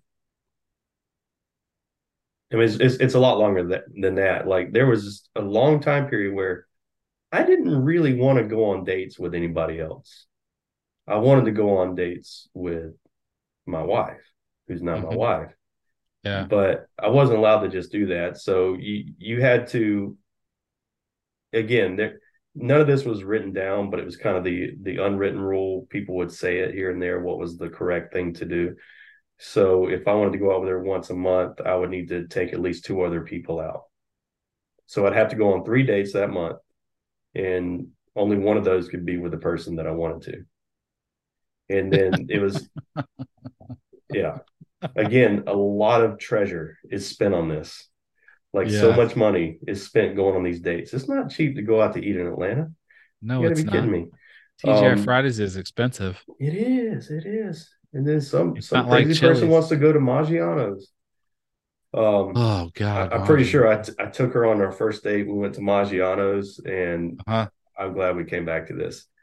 Uh, we went to the Sundial, which is like the revolving restaurant on top of the Westin Peachtree yeah. Plaza, which uh-huh. meant I had to go up that glass elevator that we discussed. Oh, geez. I was so afraid. but it was also it was like way too extravagant for a first date. Uh, whose idea was that? I guess it was my idea because I wanted to impress her. Um, my first date was to a wedding, so that's great. Yeah, wedding was always a big deal. If you took because it was free wedding. food. Well, it's, it's free food. Wedding is a big deal because of the emotional implication. Yeah. Okay. Mm-hmm. Yeah. You know, is is a lot of romance going on. Also, it's a long date. A wedding is a long date because you're going and you're getting the food and stuff. And if, if you go eat somewhere after, if you go to the reception, there's any kind of after event, you could end up on like a six to eight hour date, which is I went obscene. I went to uh, it was a wedding, then we went to a Chinese buffet, then we went and saw a movie because there was no we weren't allowed to go to the uh yeah you weren't invited to the reception. To the reception. Yeah. Yeah. I know. Yeah. That's that's hilarious. Wedding and Chinese buffet. Yeah. I was so annoyed the whole time. Then I I popped a tire my dad had to come and like help me. Oh, oh man, gosh. that's embarrassing. So, but yeah. Anyway, so anyway, it was it was a year before I was like allowed to date my wife. Yeah, like uh-huh. we had been dating each other, like going on dates, and pretty much interested in just each other for a year. But then you had to get like approval from the ministry leader. I think you had to come down from the campus ministry leader as to whether or not you could date. So they were keeping tabs on on who liked who and who was allowed to like consistently date. And once you were dating, you're allowed to go on dates every Saturday night with that yeah. one person. You still had to go on double dates. So you had to have another couple there with you unless you got like some kind of special exemption. And um, it was um, the worst when a double date fell through. Uh, yeah. I mean, I don't, I don't remember that happening too much. Um, but a lot of, so a lot like, of times it was like you were at the mercy of whether or not the person you were doubling with is, uh, I don't know what the word is, responsible. Yeah, they're going to show up on time because you got to go pick them up and then you got to go pick up the girls. I always tried to do it with friends of mine that I was close with so that we like either they stayed at my house or it was just easier that way. So you never like so after the letter, I remember after everything shifted, no rules, just right. I love I re- oh my god, you said that and I'm like I, mm-hmm. I like took me back. But I remember going on my first date without a double date. Yeah. And it was like weird. You know? Yeah. You're like, what could happen right now? I know. And then I was like, oh yeah, nothing's gonna happen. We're no. fine. We're gonna no. be okay. Like people are able to just be people. yeah. oh man. I mean, there was some weird stuff that happened after that. I remember uh there was a um God, I might get in trouble for this, but whatever. Um we did a we did a margarita and pina colada party. Yeah people were allowed to drink alcohol. So, yeah. but nobody knew how to make it really. And so it was a really, really, it just, it, it just devolved into chaos. It was just pure tequila. It was just pure tequila, tequila pure lime rum. juice. Oh, it was, it was, it was terrible. It's hilarious. Mm-hmm. Yeah, that's kind of what happened. Like some people went buck wild with it. They're like, I'm free. And next thing you know, I'm drunk. Um, yeah. Or I'm free that you never saw those people again. You never saw them again. or I'm free and uh, now they're married. Yep. Great. Some of those people that did that, they're still married. I know. Yeah. And a lot of those people that did the did it did it the way I did it, they're not. Yep. And and I think the perception, and, and that's what I want to like bust up a little bit. Like the perception was everything was arranged. Uh-huh. My situation was not. I saw some where it seemed like some people were kind of pressured into like uh, being with someone that was kind of on their level, it, it, like hierarchy wise, like they've mm-hmm. got you know the same uh, leadership potential. I'm using a lot of like words that are probably triggering people, but you know they basically discipled about the same number of people as the other did. Um, yeah. So there there are some of those. It's like some of those marriages didn't didn't make it. Some of them were really really rocky. I yeah. don't I don't know. I mean, I, all I know is my own experience. Um, in that it was genuine and that we genuinely cared about each other. That the rules in hindsight made it very very difficult for us. Um, you know, in some ways, I'm grateful for having that extra year of just kind of like focusing on church and school and stuff. Uh, but I'm so frustrated that I didn't get to spend more time with the person that I cared about. And yeah. I had to spend it with all these people that uh, you know I didn't care as much about, at least not in that way. And um, and they're missing out too. Yeah, the same, you know. Yeah, uh, yeah. it's tough. Uh, again, there's a lot of it I don't agree with. There's a lot of like weird rules in place, like. Mm-hmm the time that you were allowed to spend alone with each other was kind of regulated. Um, some places like they it was frowned upon to even kiss your girlfriend. We yeah. were allowed to kiss, but it was only like once a week at the end of the date, and it should not be more than three seconds. Roy, I wow. would kiss. I would kiss this person, now my wife, uh-huh. and I would count in my head one, two, three. Yeah. And I think that's pretty messed up. I really do. Like I, does, I, does I that go didn't... away? That feeling go away? Or that like idea that like that um it's not that someone's watching, but like the feeling of appropriate.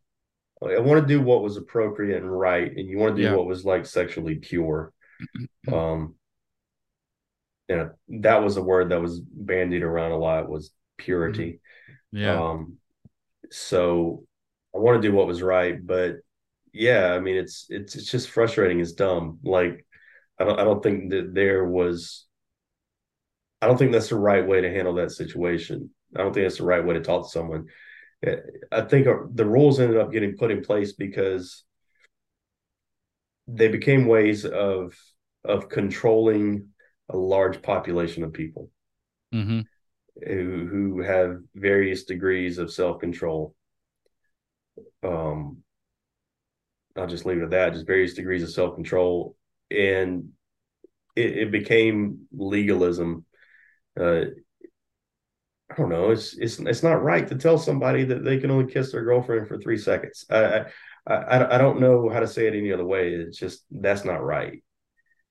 Um, mm-hmm and that's what was told to us and that's what was pretty much told to everyone else. Again not like the official regulation but the advice i'm doing finger quotes advice that was that was given to me. And all this stuff like kind of worked in my head and it just made me feel like any extra time that i spent with her would be judged mm-hmm. that i would be a weasel.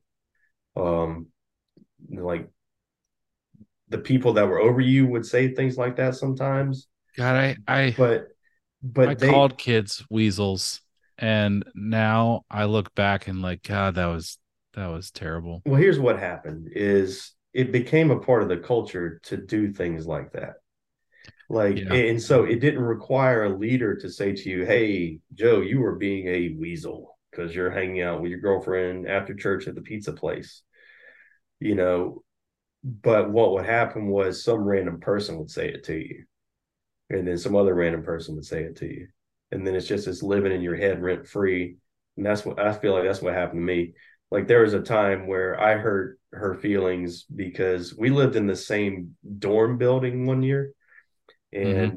these these little turds in that were freshmen would set off the fire alarm at 3 a.m almost every night. And really? every yes it, it happened for a while there and then everybody's downstairs in their pajamas in the cold, just waiting for the fire alarm to go off for the fire department to figure it out. And it'd be down there, and I would be afraid to talk to the girl that I was dating because I didn't want somebody to like see it. And so that would hurt her feelings. She felt like I didn't want to talk to her. I just had all these voices in the back of my head saying, if you go do that, then you're spending too much time with her and that's not appropriate. And you're a weasel if you do that. That's so much mental gymnastics. Yeah. God, yeah. Just like little things, just like constantly like working at you. But how do you shed that? Like that's something I think about because there's things like that comes up in my even now that I'm like, nope, that that's that old program, you know? Yeah. I mean, I don't think about this stuff really. Like mm-hmm. that's that's 20 something years ago. And it, the beauty of it, I hate to say it, Roy, is that I didn't grow up in it. And yeah. since I Lucky you. Yeah. Yeah, exactly. Sucks to be you. Uh, yeah. you know, I didn't grow up in it. So uh-huh. it, it's like it's there. It like it happened to me. Like uh-huh. there were things that happened that really bothered me. And they didn't bother me so much directly after it, but like years later, you start processing it as a grown adult and you start thinking about like what if your kids had to go through something like that and and so like years later you look at it and you're like that's pretty screwed up and that was that was really messed up and it becomes something you have to process but um I, you know I don't I don't know. It's not as hard if, yeah. if if you didn't if you didn't have that church structure in your head from the time you're born. Like I could I could do the mental gymnastics. Mm-hmm. I could I could separate that life experience from another life experience that I had. Mm-hmm. And having something else to compare it to helps greatly when you have to process it. Yeah, I mean it's it's I remember realizing this was going to be a this is a thing in my life that I need to really deal with when I'm I'm doing I'm getting in a fight with my girlfriend on New Year's Eve up here in Virginia, and it, I hadn't been a part of the church for years. And I'm realizing that I'm only freaking out because of the old patterns. Only yeah, reason I was upset was because of how New Year's Eve was in our church. Yeah, you know, New like Year's that. Eve was like the special date. You had yeah. to have everything right. You spent the extra yeah. money. Everybody dressed up.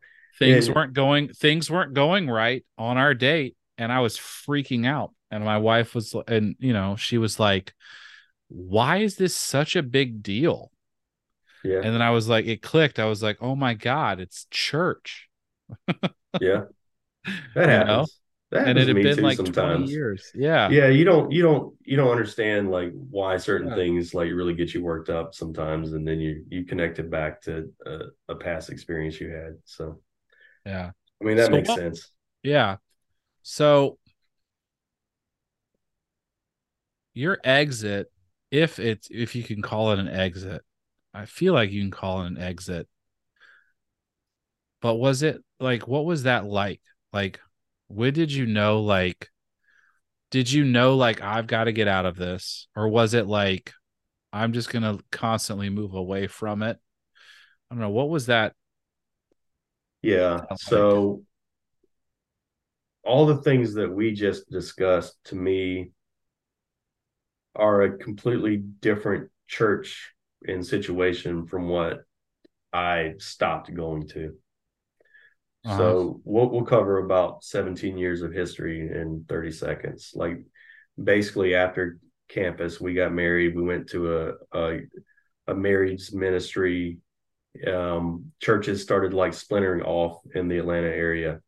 Um, that's where you get the the Northviews of the world. So like yeah. up in Roswell, like you get Northview is established. We ended up going to one in, in Marietta. That's where my wife's family was was located. We were there for some years. And then you know we started having kids. It just didn't feel right where we were. So we decided to give Northview a try. Um, we were there for some years. So our kids starting to get older. It was a, a real good environment for us. Um, decided that we wanted to try to go back to to the church where my wife's family my wife's parents were at and i was like i want my kids to be close to their grandparents and their their cousin. Um, you know, and so we we went we were there for several years. So a lot is happening here. I, you know, we're becoming full fledged adults. We're we're having kids. We're we, have got grown up jobs and all that. So it's like a, a lot has changed, and it's like I, I completely reworked my entire like theology in my head, like what I believe and don't believe what I think is appropriate in a church and what is not.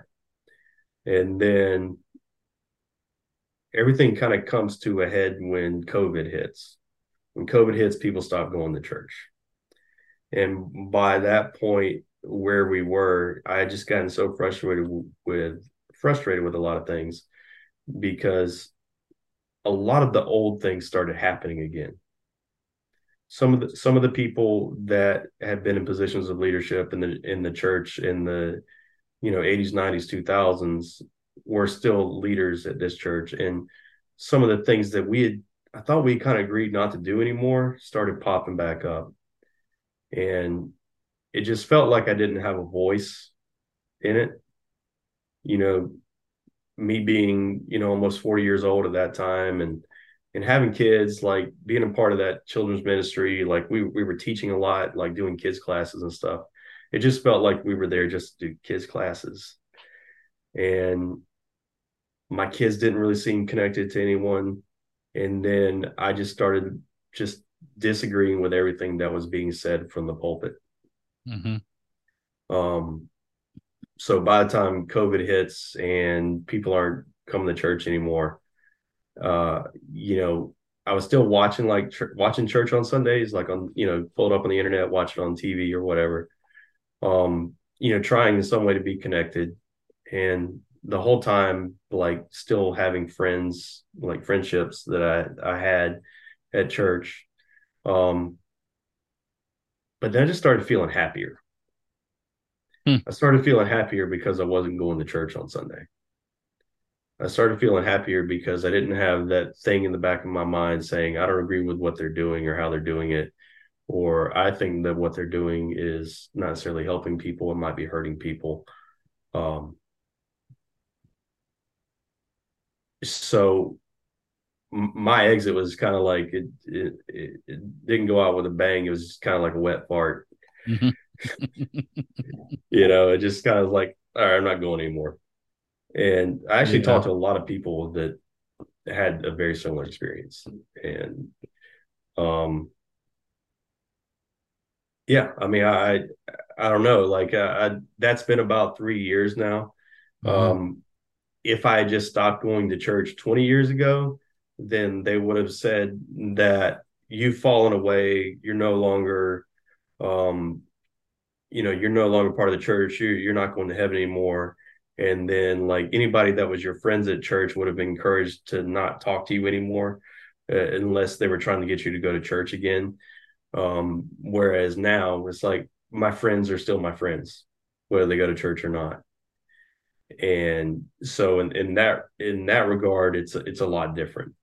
Um, it doesn't feel like that same structured hierarchical thing. It just feels more like a normal church, is what it felt like. Um, and, Yeah. and just not going to that anymore. Mhm. So I just threw a lot at you.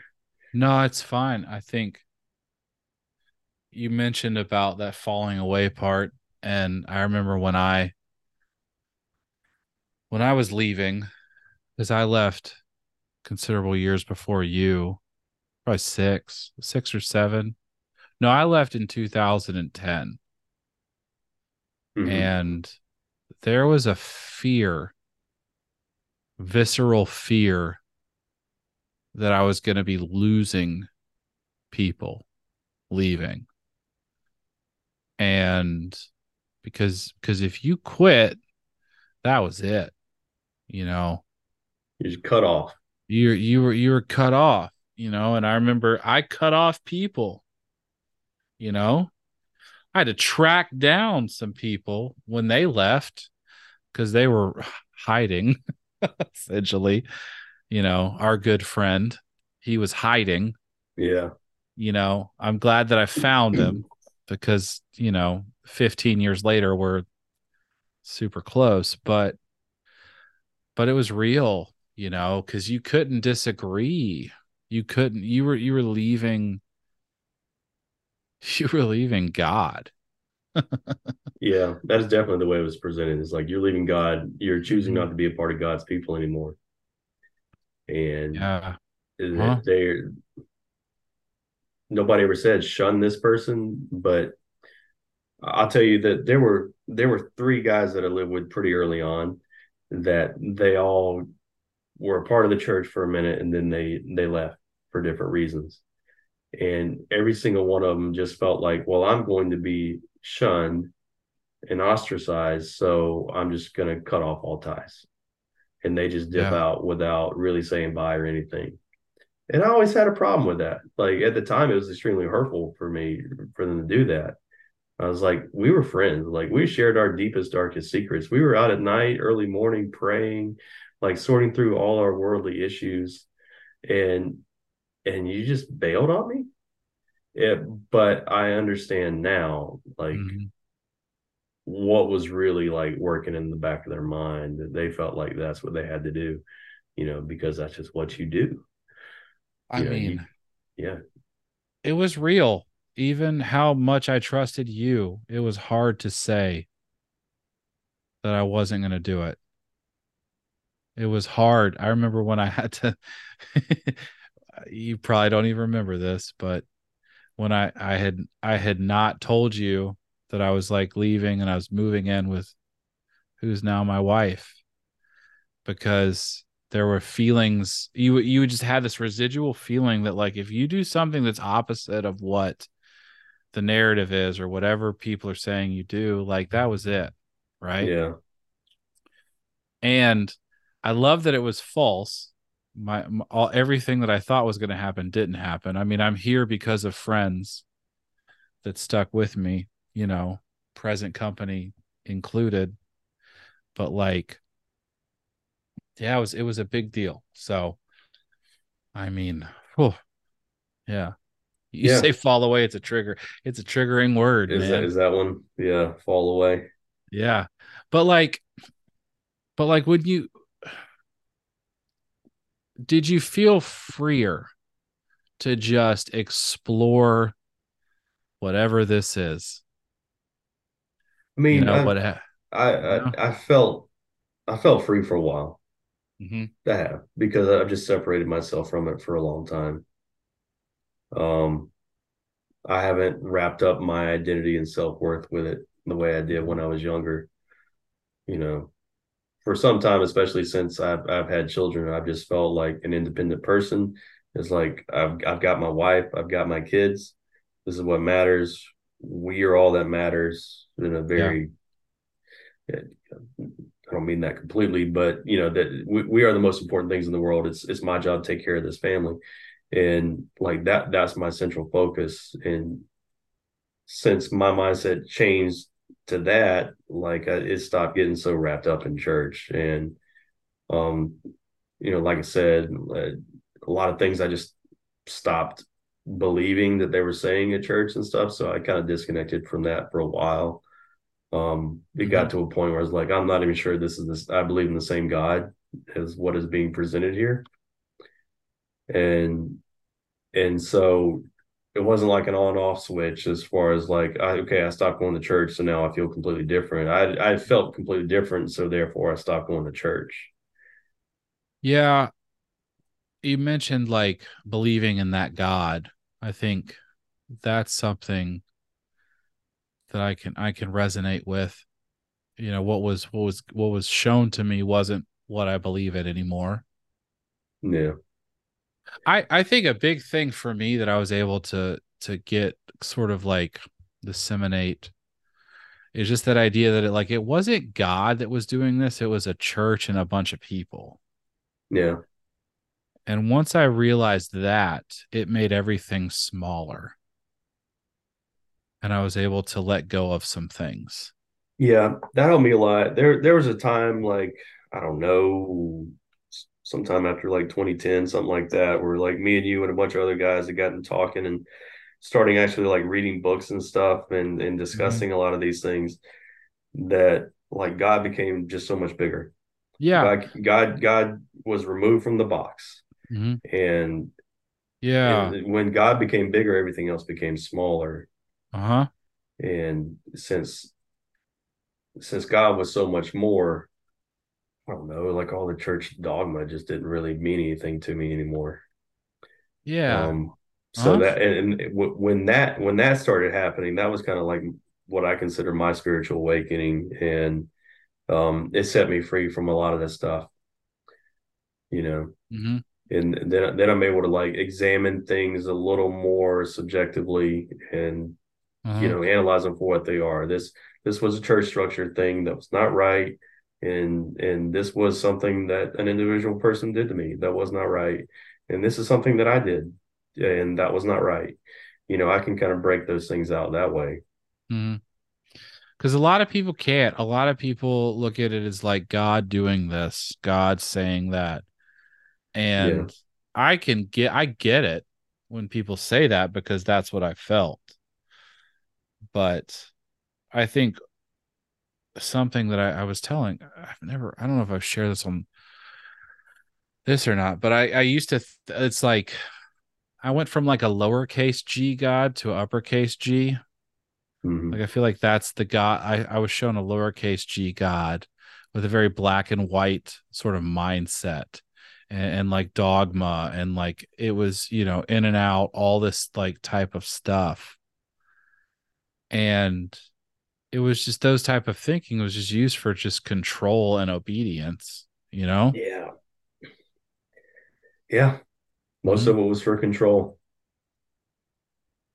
You know and and it's just interesting like i think about time how much time that we were just in this and it's it's because of the amount of time though the, the thing that i think uh, the positive about all this is like because we were constantly around each other and these people we were able to develop some really cool friendships we were lucky in that you know yeah like you would be at something and you would see somebody like five times a week you know like where else is that? yeah man it's happen? like you you, you either know? got really really close to people or you just really hated somebody's guts oh i mean you more, know more the other but yeah there were a few that landed but you're like when you, when when when it lands and you're around them i mean that's that's so much time you know yeah And there was a beauty to that because a lot of people didn't have that. And a lot of people don't have that now because now in your 40s with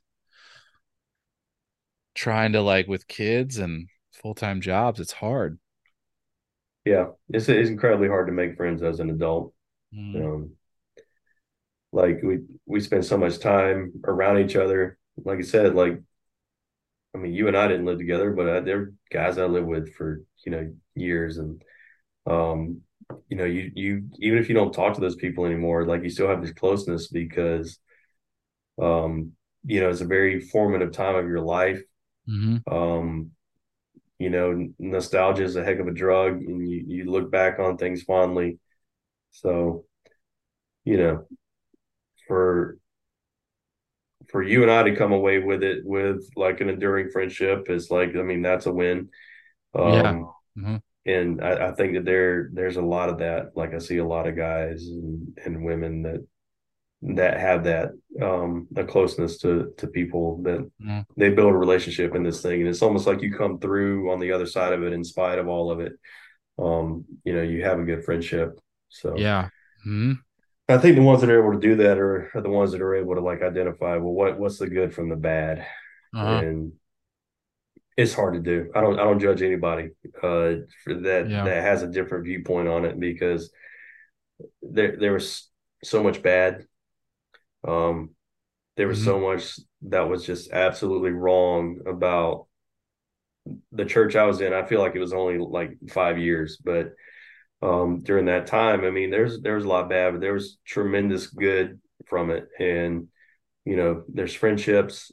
There, I, I would not have met my wife and have my family and have the life that I have without that. Mm. Um, so so how can I look on that and just throw the baby out with the bathwater? You know? Can't right.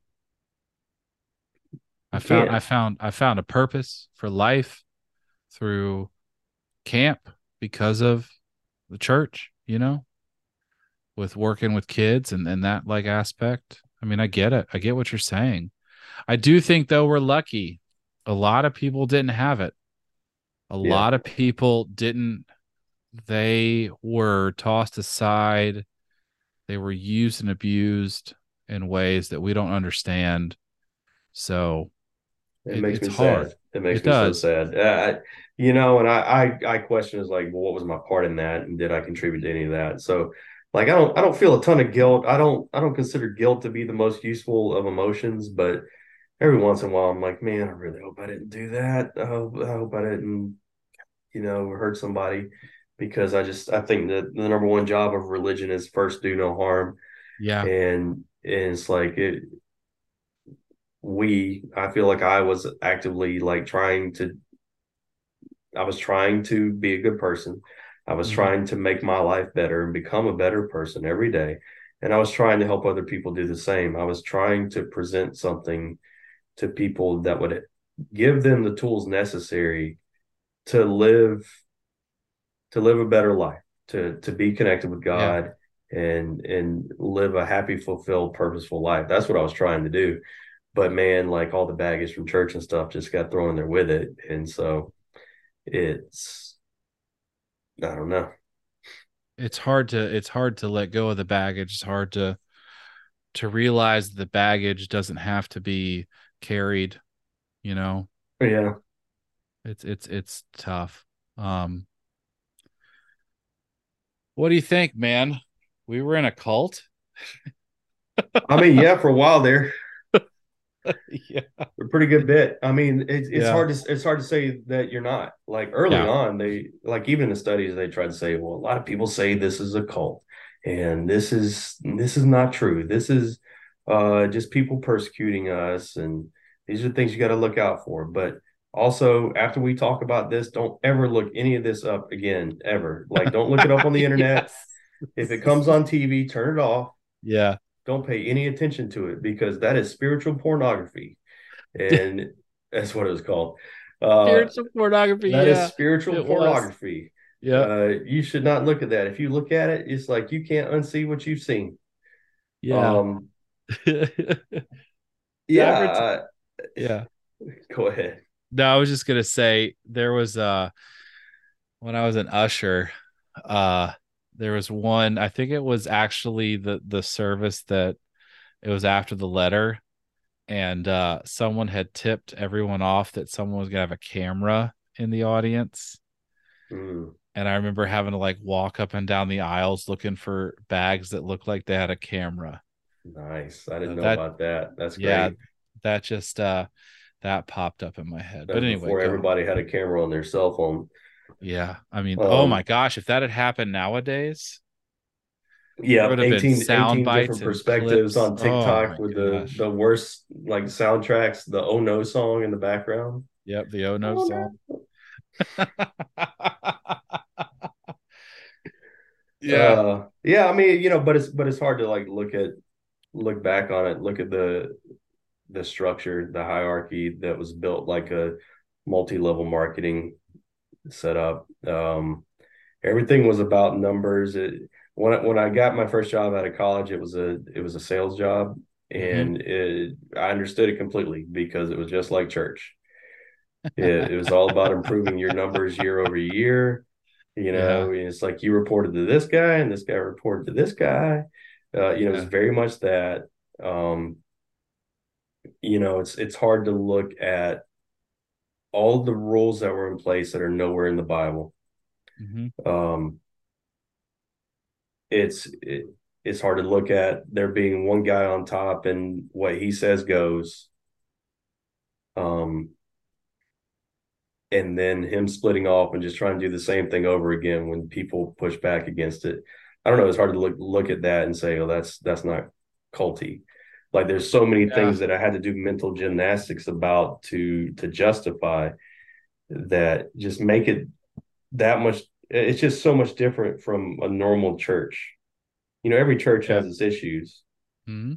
Um, I'm at the point now where I have I struggle with the idea of going to any church because I just can't see myself. Uh, I don't really want to go into that, but it, yeah Mhm. like, but but there were so many things about this one specific, you know, church experience that I had as like that's that's pretty culty. So yeah, yeah sucks. well but nobody wanted to say it. Nobody wanted to say it. Like it came up all the time. Yeah, it did. There were multiple canon videos where you would have the lawyers from the church be like, "We we we won a case. It was a it was a cult case and stuff like that." And you just were like, "Okay, no, people are just trying to hold us back. It's the devil or it's whatever." You know? but but but here's here's the difference He- here's where there's there's two two things working against themselves in my mind there there's all that there's the church hierarchy structure rules and then there's all the people that i knew inside of the church that were just trying to do the right thing yeah, and Yep. all the all the parents just trying to do the right thing for their kids you know all all the students just trying to be a little bit different from the crazy world that they're growing up in you know it's like all all the people in relationships trying to do the right thing by their partner you know is there's so many people just trying to help each other out and do the right thing Mhm. so yeah there was there were things about the structure that were pretty culty but there were so many people in it that that I consider to be just just salt of the earth, the best people on this planet, just doing the best they knew how. So mm-hmm. No, I get it. Well, thank you for sharing. I um I'm grateful for you to come on and let me share your story. Um was awesome. It's awesome just to talk to you about yeah, this. good to talk to you. Did we record Yeah. any of that or yeah, we record. I hit recording before. Um well, thanks for letting me know. Yeah.